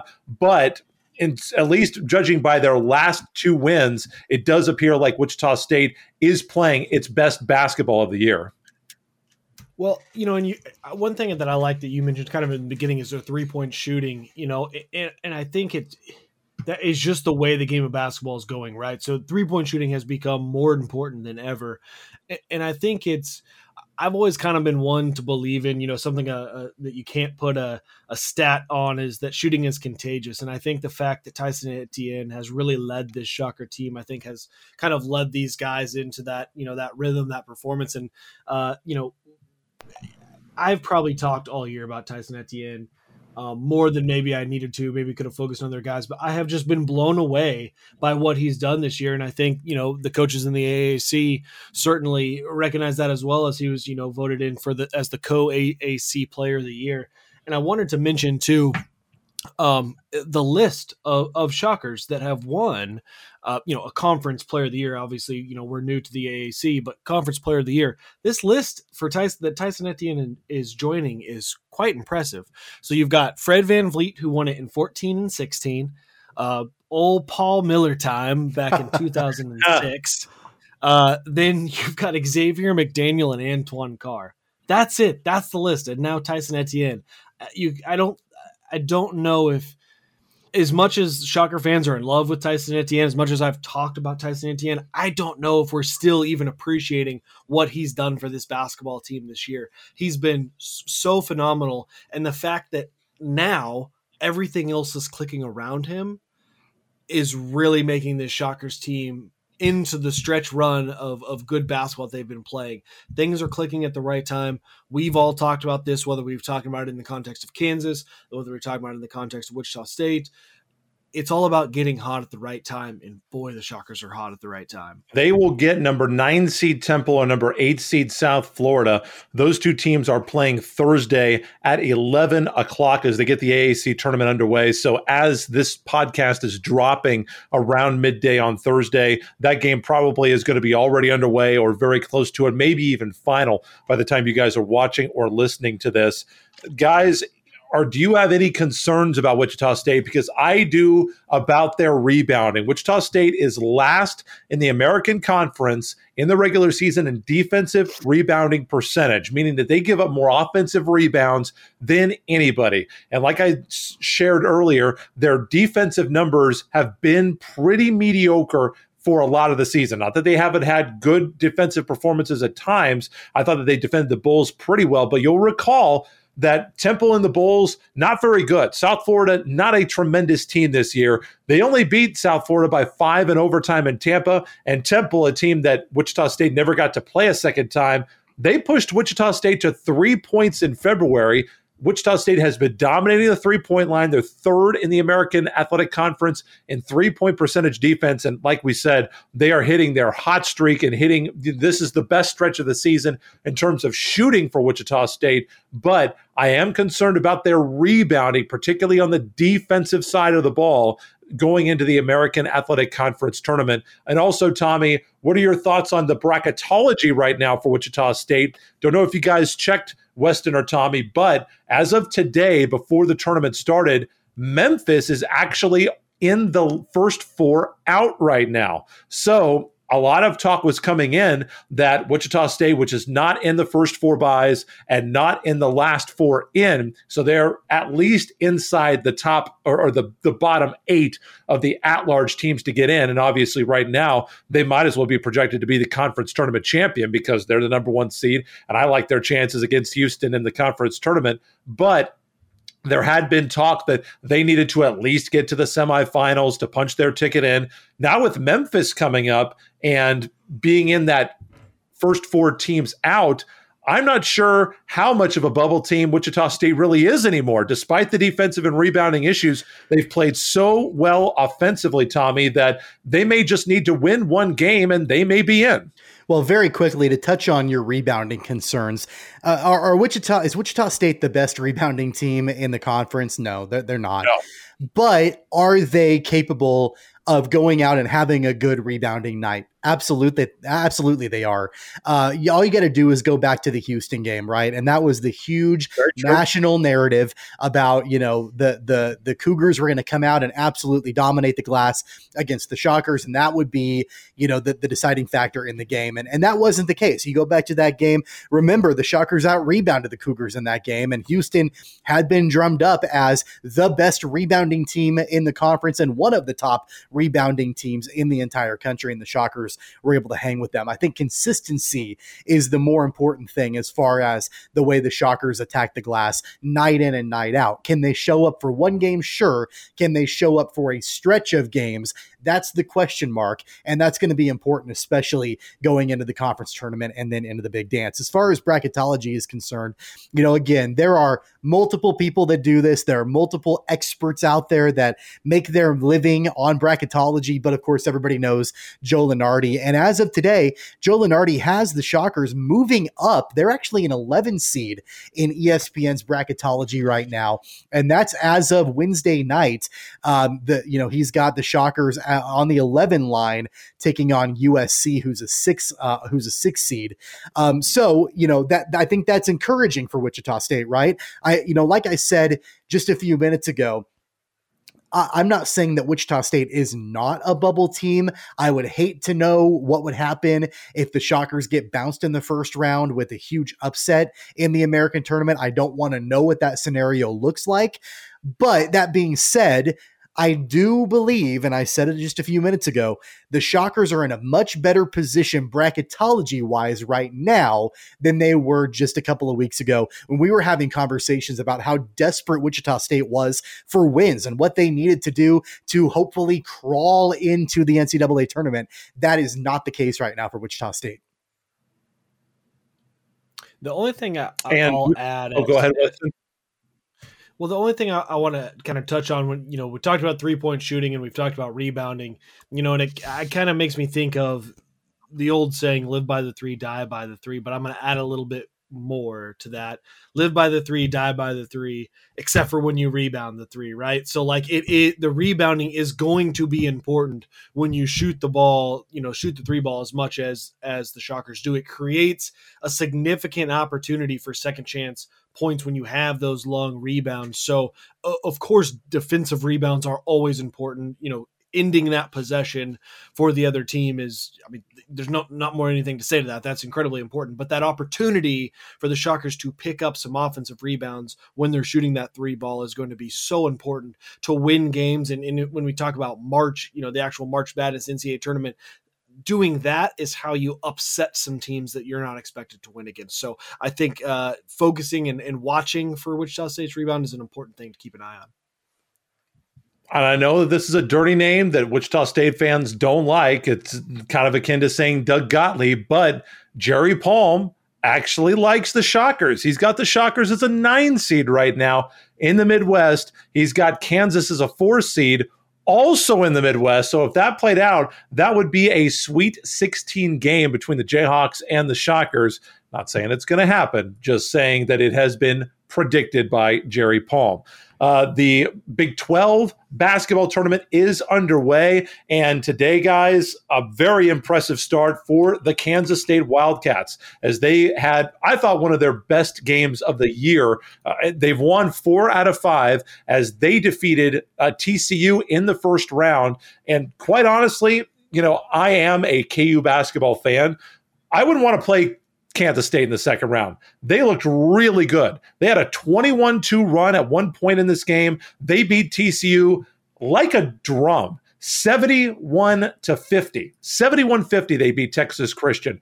Thought they looked really, really nice. Mike McGuirl, 7 to 14, 17 points. And Nigel Pack, a guy that you guys have been on all year long and appropriately so, he could not be stopped.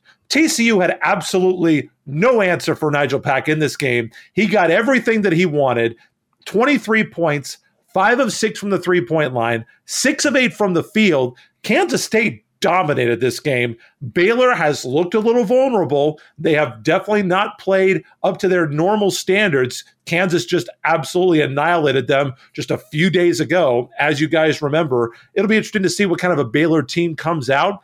You would think that a performance like this would get their attention. But Kansas State today, they got really good minutes from their freshmen. They got really good defensive minutes. I thought that this was more of a, a game for Bruce Weber that we're Bruce Weber typically is a pretty good defensive coach. I feel like, and I didn't look at the stats to back this up, but I think that Kansas State typically is a pretty good defensive program. I think of them that way. Obviously, they haven't been this year, but Tommy, they have played very well defensively as of late. They held TCU to four of 19 from the three point line. They won the battle of the boards. This is a really impressive victory for Kansas State. I thought Obviously, the Oklahoma game, because of the stature of who they were playing, is the more impressive win. But in terms of putting things together, both ends of the court of the court, and a 40 minute performance, I thought that this was Kansas State's best game of the year. Jamie Dixon has got to be incredibly tired of Bruce Weber and the Wildcats. this was the fourth year in a row that Kansas State knocked out TCU in the Big 12 tournament, the fourth year in a row. And Incredible. so you, you gotta you gotta think. I mean, I, I'm not sure that that's ever happened before where there's one team eliminating another team that many times in a row. But at the end of the day, yeah, you know, Kansas State played a great game. You know, I think the one Achilles heel, not only in this game, but one of their biggest issues the Wildcats have had all season long are turnovers. Um, and and you know they still had 13 turnovers in that game, which is far too many. But think about the fact that they had 13 turnovers and still won by 21 points. I mean that was clearly just a dominant offensive outing uh, for. Uh, the, for the Wildcats. And, and like you mentioned, you know, their reward for that is getting a date with Baylor uh, in the second round of the Big 12 tournament. And like you mentioned, Baylor just in some cases have not they've not looked as dominant as they looked at the beginning of the season. We're not going to get into all the reasons why. We we've documented that pretty extensively, I think, on the last episode of the show. But it'll be curious to me. Uh, I there, there's no in my mind there's no way that Kansas State win this game. Will will will win this game. Baylor. You think, will, they, you think they can push Baylor? Right. I think Baylor will get the victory, but the big question is how much will they push Baylor and what will the national narrative be? Will it be kind of what everybody heard when Kansas upset Baylor? Well, that's not the same Baylor that we've seen earlier in the season. I'll be interested to see what that narrative is, but I would like to see Kansas State give Baylor a run for their money. And the way that the Wildcats played against TCU, that might not be out of the question. Yeah, I mean, you know, K State's been playing really good basketball. Uh, let not, nope, sorry, let me back up. That not really good basketball down the stretch, but they have played significantly improved basketball. And I, you know, I think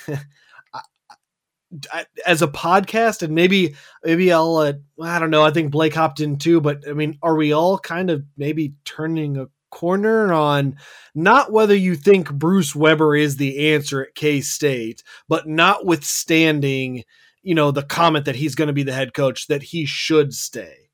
Still, you still think he should be gone, so, Tommy, even though you've seen this growth at the end of the season. Yes. So he, yes, here is yes, my rebuttal because it, I I was accused of being a fence sitter by Mr. Castor a couple weeks ago when we had this discussion. Did you know that Kansas State had the second most freshman minutes of any team in the country this year? And look at the freshmen, look at the underclassmen that they had. Kaosi Ezeagu had a really had a fine game today. Nigel Pack, a freshman, going to be coming back. A lot of the guys, uh, Davion Bradford today had a pretty good game. Uh, ended up with eight points, uh, six rebounds, four of six. A lot of these younger players have been playing better down the stretch. All I'm saying is if you like Bruce Weber, if you think that he has been more good than bad, because you've definitely got a big heaping handful of great at Kansas State, and you've got a heaping handful of this is pretty stinky while he's been the head coach at Kansas State, there is a compelling case that I feel you can make either way. Obviously, if you want to look at the entire season, if you throw the last five games out, and let's be fair, the wins in the four of the last five games for Kansas State, it's been TCU, Iowa State, and TCU again. Now, they did have the win against Oklahoma. That was very impressive. Don't want to take that away from them. They played Oklahoma State tough, played Texas tough, and they got absolutely assassinated by Kansas and Baylor and West Virginia in that horrible four game stretch around the Texas A&M game in the Big 12 SEC Challenge in late January, early February. But if you want to be on Bruce Weber's side, there is ammunition that you have. There are reasons to be hopeful. And if there if you do not like Bruce Weber, obviously all you have to do is look back before this stretch and you can easily make a case that Bruce Weber has got to go. Uh, I'm not gonna get I'm not gonna get drawn into this debate again. I've made I've I've I've made my position perfectly clear on Bruce Weber, and just because they're winning games late in the season that don't matter to them at all, it's not going to impact the result of the season one way or another for the Wildcats. It doesn't matter to me. Um, I I I feel about Bruce Weber the way Blake feels about Kansas recruiting. It doesn't matter. Doesn't matter. we will see. It appears that he will be back. And the Kansas State Wildcats coming up next for them, as we mentioned, will be the Baylor Bears. And that game is going to be coming up. As you see this, it will be today, 1.30 p.m., and that is going to be on the Deuce. Playing four hours later today as you watch this podcast will be the number two seed Kansas Jayhawks. And they will be playing the winner of a game that is actually going on right now, about through halftime. And I don't have a score of it, I haven't been paying attention because, hey, we've been doing the show. Oklahoma and Iowa State. Obviously, there is a really big disparity between having to play Iowa State in the second round and having to play Oklahoma. KU could easily lose to Oklahoma. I don't think KU is going to lose to Iowa State. But the big news is, Two things for KU. Obviously, KU not particularly impressive against Texas El Paso last time out. David McCormack continued his dominant play 18 points, 10 rebounds. Ochai Agbaji was terrific. Jalen Wilson was horrible in that game. I'd give him a complete pass, complete uh, free pass around because he's been so unbelievably great throughout the rest of February. He was due for a bad game, so I don't read anything into that. Garrett again struggled offensively when he was looking for his own shot, but huge defensively late on forward Bryson Williams. But the big news Tristan Enaruna, David McCormack out of the Big 12 tournament due to coronavirus protocols.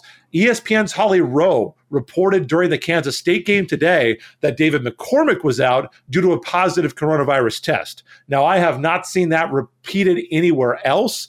She also reported that you have to have seven negative tests before you can be allowed into the NCAA tournament bubble, which will be all up at Indianapolis coming up next week. And Bill Self has said that he is very optimistic that both Tristan and David McCormack will both be available for the NCAA tournament. But those two guys are going to be out of the Big 12 tournament. So this is going to be a much different Kansas team, Tommy, one that had been relying on David McCormack, a team that's been playing much, much better defensively. And I'll get to that a little bit later. But kind of relying on him to be the main man in the middle, running the offense through him. Now, with him taken out, he's obviously rebounded much better against UTEP. It will be a much different looking Kansas team and a preview of the team we'll see in the NCAA tournament if he, in fact, is not able to resume his uh, his season because of coronavirus. Well, it does look like uh, that Kansas will more than likely face off against Oklahoma right now in the second half.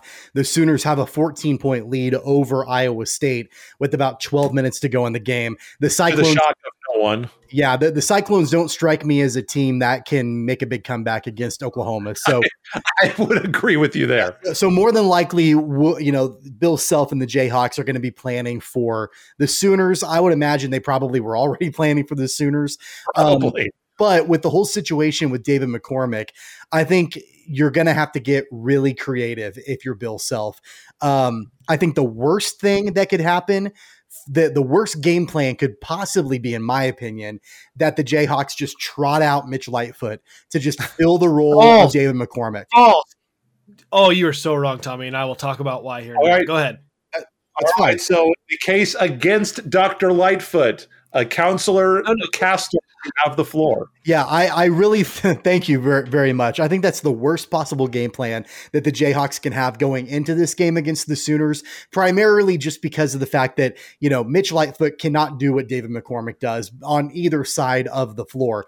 Also, when you look at the way Brady Manek plays for the Sooners, that's going to present a real challenge if you're Mitch Lightfoot. I think that more than likely what is going to need to happen is Bill Self is going to need to play a five guard matchup. I think that Jalen Wilson lines up much better against a guy like Brady Manek than a Mitch Lightfoot does. Now, don't get me wrong, Mitch Lightfoot is going to get minutes in this game. That's just the way it's going to work. But I really think that it's going to have to be a five guard scenario.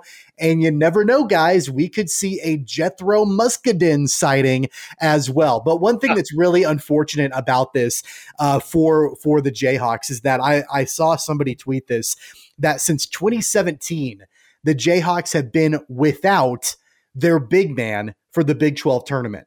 And that's going all the way back to the days of Cliff Alexander and Cheick Diallo and then Udoka Azubuike with injuries and Silvio De Souza, and so on and so forth. They've that had, would have been able to play last year. That would have been the first time. Yeah, exactly. Yeah, uh, since since 2017 uh, was what I well, at least what I saw online. So that's just unfortunate for David McCormack, especially knowing how well he has been playing towards the end of the season, and really, you know, very quickly before Weston gets to his completely ludicrous take about Mitch Lightfoot.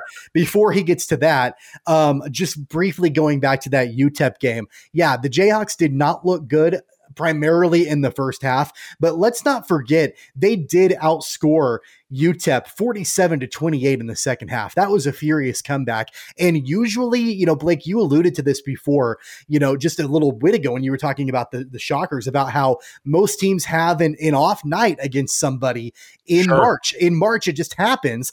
My hope is that this game against UTEP is the main stinker that we've seen from the Jayhawks in March. It was kind of the wake up call like, hey, we could get beat by anybody in March, and UTEP could be that team. So they had a ferocious comeback to win that game by five.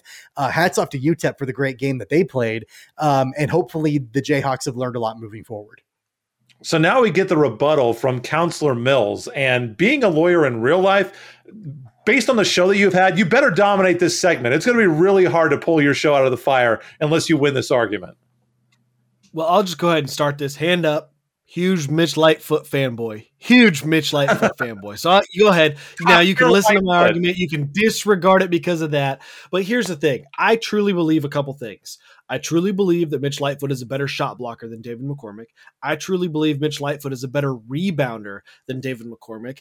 I'm going to now go ahead and get uh, Blake a little riled up because I truly think Mitch Lightfoot is more efficient than David McCormack. Oh now, my gosh. Oh. There are oh. absolutely limitations to Mitch Lightfoot that that he cannot do that David McCormack can. I'm not even trying to argue Mitch Lightfoot is better than David McCormack. But I think Mitch Lightfoot is a smarter basketball player. I think you, you put in Mitch Lightfoot, I think it is going to make the offense potentially run even better. I think you're going to see big games out of Jalen Wilson. Oh my gosh. wow. Out of Ochai. serious right now. This, this, this is overwhelming. This is you're a, this is the your worst show ever. I, am I'm, I'm going to let you finish I be, I believe, Kanye style, but I this believe, is your worst show you've ever had.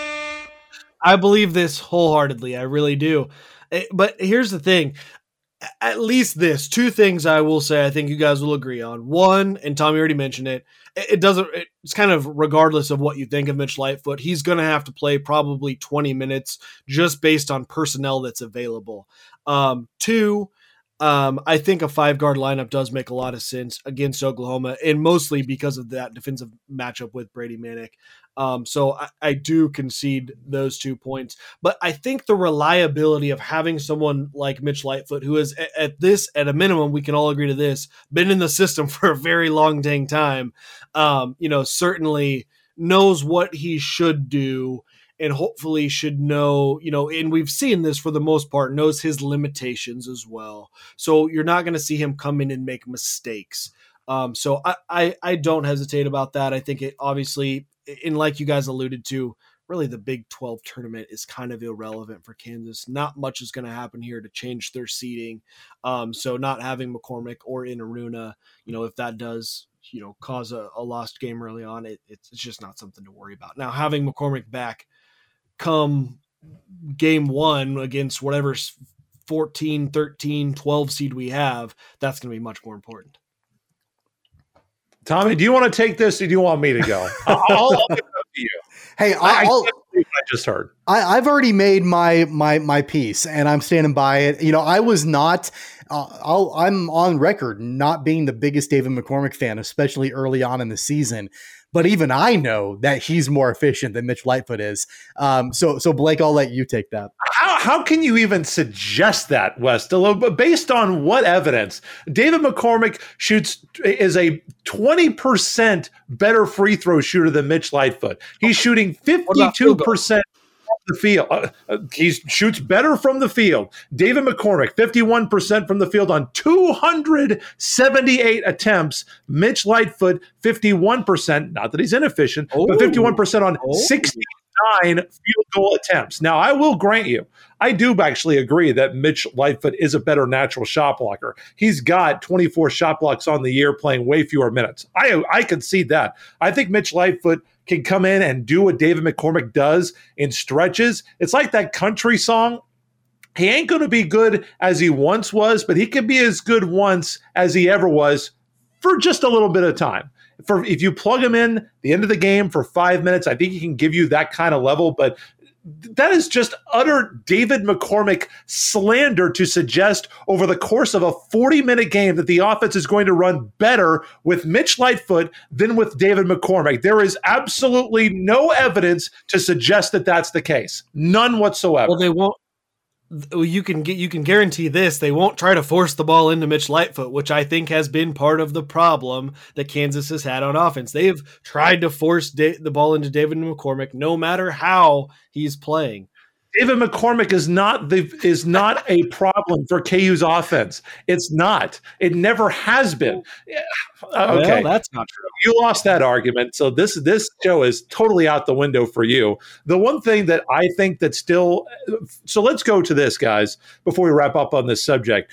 Do you feel without David McCormack, KU can still win the Big 12 tournament? Obviously, I think that Baylor is going to continue to get better. The further they get from quarantine, I think they're going to continue to build momentum, get some cohesiveness. We'll see how they play in the first round. I mean, by the time that we're back next week, maybe they've lost in the first round of the Big 12 tournament, and we have a totally different discussion on the Bears going in to the NCAA tournament. But I think Baylor is going to get better. But there are a lot of teams I think Kansas could lose to, even if David McCormack was around. I think any of the top seven teams in the Big 12 conference can win the Big 12 tournament. The only one I don't really like is Texas. I don't I think they've got the worst shot out of the 7, but I think that any of the 7 could win. So, how much do you feel like this is going to hamper KU's efforts to win the Big 12 tournament, Tommy? KU won't win the Big 12 tournament. And I would have argued that even at full strength, KU wasn't going to win the Big 12 tournament. Um, you know, I think you've got Baylor. I think you've got West Virginia. Um, you know, Oklahoma State. Let's not forget about the Cowboys. Sure. And they are peaking at the exact right time right now. Mike Boynton has got his squad playing like a top 10 team. And I wouldn't be surprised, you know, to see them. I think they were maybe like 11th or I think that was where KU was, but they were neck and neck with KU as far as the top 25 ranking, I believe, on Monday. Um, so even at full strength, uh, I, I wasn't I wasn't going to let's just say I wasn't going to put a big money bet on the Jayhawks winning the Big 12 Sure. tournament, regardless. Um, for you know, I, I think a lot of it, without getting into the full philosophical uh, implications of the Big 12 tournament. Historically, Kansas and Kansas fans were always so committed to the regular season championship that by the time the Big 12 tournament came around, it was kind of like, all right, cool. We got our regular season championship. We're ready for March Madness. We don't need this tournament in It's, between. it's dessert, isn't it? It, that's pretty much what it is, and so um, that historically, that's the way that it's always been. So, um, uh, especially without David McCormack and Tristan Enaruna, um, I would be I would be delighted if the Jayhawks can beat the Sooners. Uh, to be honest with you, if they can get one win in the Big 12 tournament, I think that kind of solidifies them as a three seed. Uh, but really, I think you know if they don't, that's probably what's going to end up happening. They'll probably, I think they might still be a three seed. They could be a four, uh, but at the end of the day, um, uh, they're not going to win the Big 12 tournament. I've already made it clear how I think uh, plugging in Mitch Lightfoot for David McCormack is not much of a loss to this team. I think things are going to carry on as usual, and I think this team absol- absolutely can win the big Big Twelve tournament again. I- I'll be honest, I wouldn't put money down on them, but and you alluded to this all already, Blake. I mean, one through seven absolutely can win this Big Twelve tournament, but I just will never, you know, I, don't. I, I I'll, I would always be willing to wager some money just on any Bill Self coached team. So uh, I, I don't have much more to add to it than that. that that doesn't the, the whole Mitch Lightfoot just replacing and actually making KU better than David McCormack is one of the most insane things that I can't imagine that anything has ever been uttered on this show that's more insane and less based in reality than that. Uh, I think that KU can still win the Big 12 tournament, and it's because of their defense, guys. KU is, and I can't believe I'm going to say this, KU is one of the best defensive teams in the country. If you check their defensive stats here recently, they ended the regular season second in the Big 12 in scoring defense, first in field goal percentage defense, first in three point percentage defense, first in the rebounding plus or minus. They're seventh in the KenPom adjusted defense and 23rd in three point percentage defense on Haslametrics. They have completely changed the narrative on how they're playing defensively. And if they play defensively like that, and we've already seen Tommy, Marcus Garrett guarding outside of his position. He's got the length, he has the strength in the lower body. I think he can guard guys that are in the four and five spot. If he can do that, I think KU could defend their way to the Big 12 championship. Not saying that they will or that they're the favorite, but I think they can. Yeah, they're they're one of the best defensive teams in the country. Yet somehow Marcus Garrett is not the Big Twelve Defensive Player of the Year. Is mind-boggling to me. Insane. That's a little curious. Keep- I, I will not disagree with that. And keep in mind, as as well as they've been playing on defense too, they're now they're going to be adding minutes out of a premier shot blocker in Mitch Lightfoot. So the defense is only going to elevate as we Oh my god. approach this.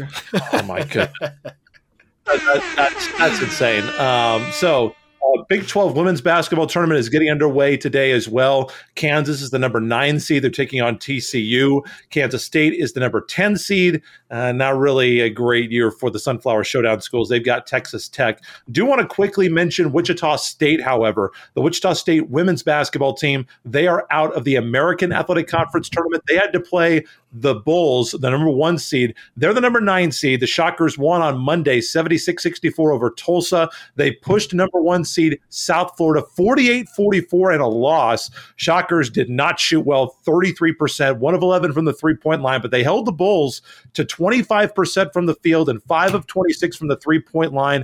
Asia Strong, 15 points per game, a junior forward for the Shockers. Three Shockers scored in double figures for them this year. Seraphine Bastin led Wichita State 92 assists, 51 turnovers. She should be back. Mariah McCauley could be back. She's a senior guard who averaged 12 points a game. Shockers finished 6 and 12, 2 and 9 in the American. Seven of those 12 losses were by 10 points or less, four by six or less. Last year they were 16 and 15, 7 and 9 in the American, which was the best team for coach Keitha Adams. The first year the team had a better record than the American. They were 9 and 7 but 14 and 17 overall. And guys, the Shocker women, if you thought the men had problems, the Shocker women had 9 games canceled or postponed this season. I feel like Tommy, looking back at the Shocker women's basketball team, the a saying that a lot of people had coming into this year was that you're not going to fire head coaches this year because of coronavirus. And I think that while we have argued as to whether or not it applies to Bruce Weber at Kansas State or some other programs, certainly KU football with Les Miles, I think it does apply to the Shocker women's program. They had so many games that were canceled or postponed. They've got so many players that are going to be back that played significant minutes and did significant things for them on the court. And they were so close in so many of these games. I feel like Wichita State and Coach Adams are going to be back next year, and I think they're going to continue to move forward. I think that this is a season you just kind of toss down, even though it was a, a big step back from what they had been, which is around 500. They certainly haven't got to Coach Jody Adams and the level that the incredible level that she said, making three NCAA tournaments in a row. But I do think that there are things to be optimistic about for Shocker women's basketball. I think there are two, and I, I wouldn't disagree with you. You know, with that take, yeah, it was a little bit of a step back, you know, this season for uh, the women's basketball squad, but there had been small but steady growth for Keitha Adams since she took over uh, back for the 2017 2018 season. You know, she had the Shockers last season just barely over 500, you know, which was better than where she started at, you know, 14 and 17 when she first took over that very first season. Again, you know, the Shockers kind of hovered around 500, you know, the first three seasons that she was at the helm. This year's been a little bit of a disappointment, but I think you got to give her a little bit more time. I'm not ready to pull the plug yet on what she's done. The other thing I'll point out about Keitha Adams, and um, I'm sure it's well known, and I'm sure that that uh, I'm, I'm going to actually mention this since I know that if I don't, Weston probably will, that Keitha Adams is a proud mound builder uh, alum at Southwestern College. Yeah, I mean, anytime we get an opportunity to, you know, get a little mound builder talk in here, you know, I'm I'm for it. I can't remember what the the last time we what I brought I it up know. for sub. I don't know. Anyways, you guys know I'm always trying to get it in there, and especially after I uh, missed on my opportunity to drop Andale and Garden Plain, you know, I can't be missing any more of these Yeah, actually, I was going to say, Tommy, if you hadn't have said something, I can pretty much guarantee that Weston would not have. Sure. Because if this is a baseball game, Weston would have been yanked at this point. We got to go to the bullpen. We got to get somebody in here because this guy is throwing up. The ball is going out. He's throwing up tomatoes.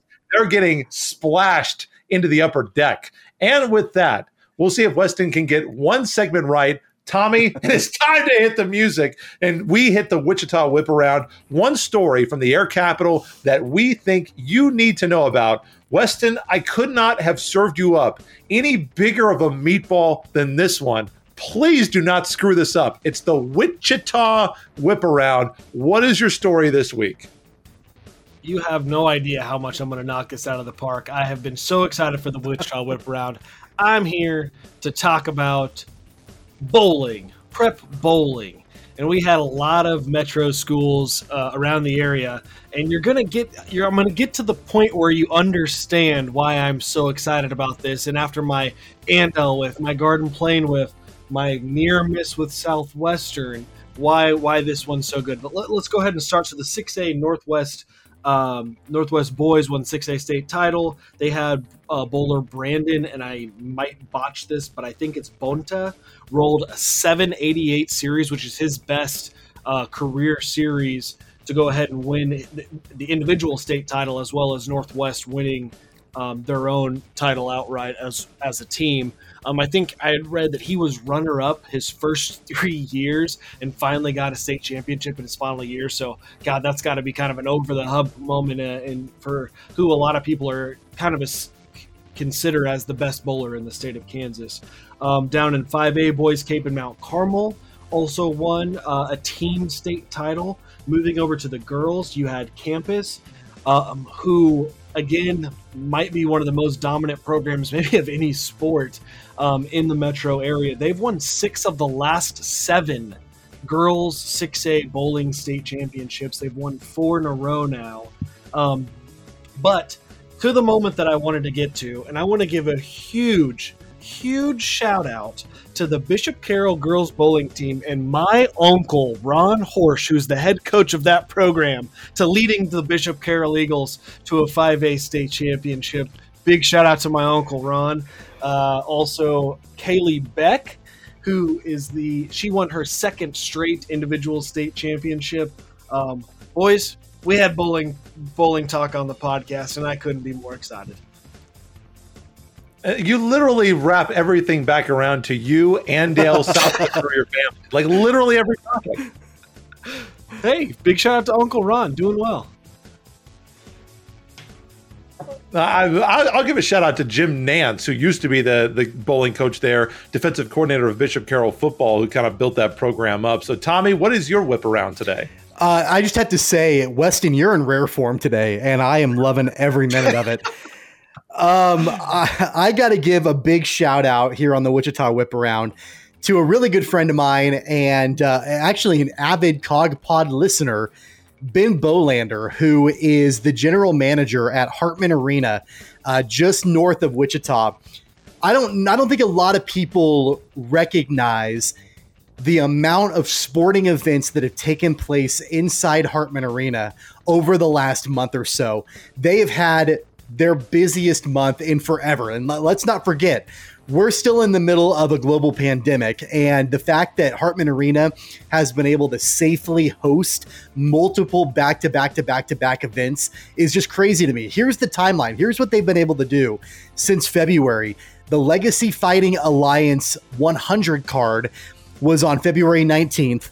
Then they turned around the weekend of February 25th through the 27th, and that's when they hosted KSHSAA State Wrestling. We talked about that on the program for 5A and 6A boys and girls. That was inside Hartman Arena. Then on the 1st of March, they hosted the KCAC basketball championships, both men's and women's championships there. Then last weekend, the weekend of the 5th and 6th, Hartman Arena hosted NAIA National Wrestling. That tournament was going on inside Hartman Arena. And then this weekend, for the first time ever inside Hartman Arena, will be the NAIA opening round of the basketball tournament inside Hartman Arena. So just multiple weekends of sporting events, not just local, not just state, but also national. NAIA wrestling, NAIA opening round basketball. They've been able to do it with varying uh, requirements based on the organizations, based on you know all the different requirements with those sports, and of course the safety protocols as well. So hats off to Ben Bolander, hats off to his team there at Hartman Arena for uh, being able to successfully host these awesome sports events. My Wichita Whip Around story is going to be back to college basketball. Friends University announcing this week that they have hired a new men's basketball coach. It is Austin Macbeth. He is currently the head assistant coach, does the recruiting at NCAA Division II Truman State University in the Great Lakes Valley Conference. The Bulldogs are having an amazing season. They're currently 18 and 2. They earned a number one seed into the NCAA Division II national tournament, ranked second in the last coach coaches poll, the NABC poll of the year. All uh, previously a assistant coach at Illinois Springfield, also of the GLVC and an NAIA program in North Carolina. played men's basketball under Coach Fred Hoiberg at Iowa State University, a volunteer GA assistant coach at ISU in 2013, and served as a camp instructor for the Cyclones in the summer of 2012. He'll take over for Coach Faber of the men's basketball program at Friends University, a program that has been a little bit up and down over the last decade or so, a program that ended up this year 8 and 16, 7 and 12 in the Kansas Collegiate Athletic Conference. Austin Macbeth, welcome to Wichita. And I mean, if you can get the assistant coach off the number one team in Division Two and the GLVC, it's not the MIAA, it's not the Lone Star Conference, but there are some really good programs in the GLVC. I think this is as home run of a hire that Friends University could have gotten. I think Macbeth is a fantastic choice for Friends University. Yeah, I would agree with that. You know, of course, Dale Faber has quite a legacy there at Friends University. He was always a character on the sidelines. I remember watching him coach, uh, you know, back in the day, and and um, and I know he's also a great interview too. So I've read different articles where he's been quoted, and just seems to be a really fun guy, funny guy. Uh, and so it, it's hard to replace a legend at a place like Friends. Um, but uh, I think they, I think they got the right guy. I'm, I'm excited to see what they can do. And that I have. is- oh, go ahead. Oh, you have one more, Weston. I've, two, I've got two things to add. One, I've personally booed Dale Faber, so just want to add that into the podcast. Thanks. Two, to Tommy, I think you and I would be remiss to to not, and I, I particularly use the word remiss because I always know that's a word you use a lot. Uh, but we would be remiss to not mention one more thing on the whip, the Wichita Whip Round, as our very own Blake Cripps was on ESPN Plus calling Oh. the Shockers women volleyball game on March 5th. So big shout out to our very own Blake Cripps. Well, thank you. I don't know how. I mean, I was trying to just stay, keep my head above water. I, I, I don't think that they're going to be calling me for the Olympics anytime soon, but Hey. it was definitely fun. Hey Blake, you remember my rant a few weeks ago against ESPN Plus and talking about Yeah, how I- how terrible Yeah. how terrible the commentators on ESPN Plus are? Uh, I would like you to know that I do not lump you into those guys. Well, I appreciate it. I appreciate it. It was a lot of fun. I'm really glad that they asked me. Obviously, tel- television is. I hadn't done volleyball in a number of years. I've only done volleyball on radio, but uh, it was a good experience. Hope hope I get to do were it again. You, do were you on camera at all during it? No, God, they they made that. That was a great decision by them. That's No, good. what, why would you ruin it? Take the uh, the emphasis off the ladies and put me on camera. Horrible decision. Fair so enough. that, that that was a very good decision, and that is our Wichita whip around. Time for the segment of the show that we call additions, retractions, and corrections. Any additions, retractions? I mean, Weston. I'm going to start with Tommy because I feel like if we try to correct everything Weston said, that'd be another about two hours. Right. So, uh, Tommy, uh, what do you have? Do you have anything? Well, I mean, Weston is a, a walking correction and a walking retraction. Hey, yes. today. So there, there's really nothing additional I need to say about him. I do have a couple. I do have a couple of quick additions, though. Uh, Sure. First off, going back to the Kansas football search and the conversations about an interim coach, and this actually. I think lends a little bit of credibility to what Weston was saying. From the time we have started recording this show to now, about 15 Kansas football players have tweeted their support for Emmett Jones to be named the interim head coach for Kansas football. There have been a couple of people that have thrown out Joshua Eargle, who is another assistant coach on the team. No, as of right now, nobody tweeting support for DJ Elliott, who's the defensive coordinator, or the new offensive coordinator, Mike DeBord, which is not surprising. But right now, about 15 current Kansas football players expressing their support for Emmett Jones to be the interim head coach. The other addition that I want to make in the program, because we have kind of abandoned our finally funny segment for this additions, retractions, and corrections segment, this is kind of humorous. So I'm going to Sure. throw it in. Uh, I don't know if you guys saw, but uh, Texas Tech, the women's soccer team, they have officially extended a scholarship offer to Sterling Skye Mahomes in the class of 2039. That came down just a couple of hours ago from the official Texas Tech soccer Twitter account that they have extended a scholarship offer to Sterling Mahomes to come to Texas Tech and play soccer.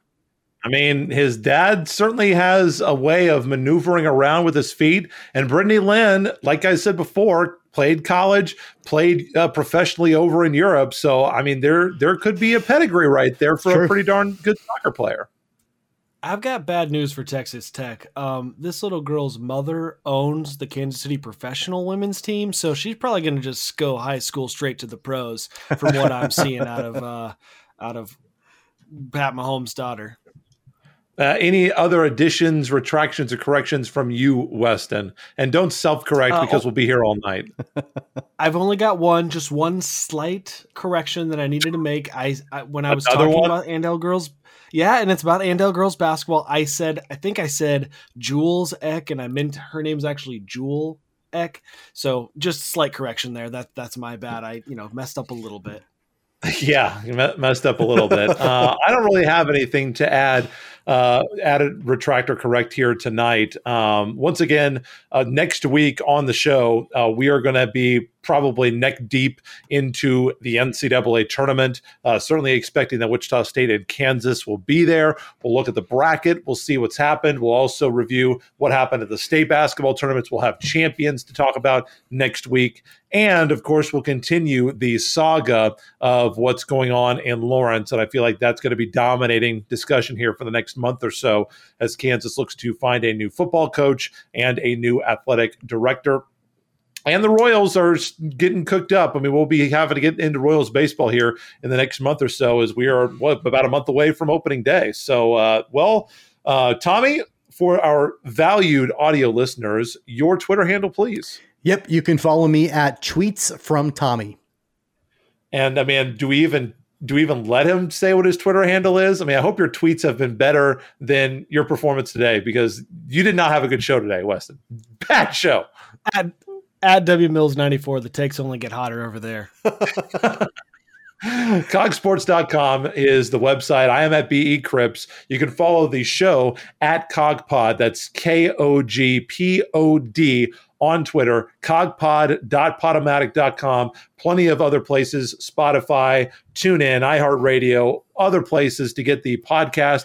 Like and subscribe. We drop a new podcast every week, sometime between Tuesday and Thursday. Something that's coming out on Thursdays here. And uh, I think that that is it for episode number 57. For the guys, I am Blake Cripps. We'll see you next week on Keeper of the Games. Take care, guys. You've been listening to Keeper of the Games with Tommy Castor, Weston Mills, and Blake Cripps. Don't forget to subscribe, download, and listen on all major podcast platforms like Apple Podcasts, Google Podcasts, Spotify, Stitcher, iHeartRadio, and more. Visit our website at cogsports.com. Find the podcast and videos on Facebook and YouTube at Keeper of the Games. And follow the podcast on Twitter and Instagram at CogPod. That's K O G Pod.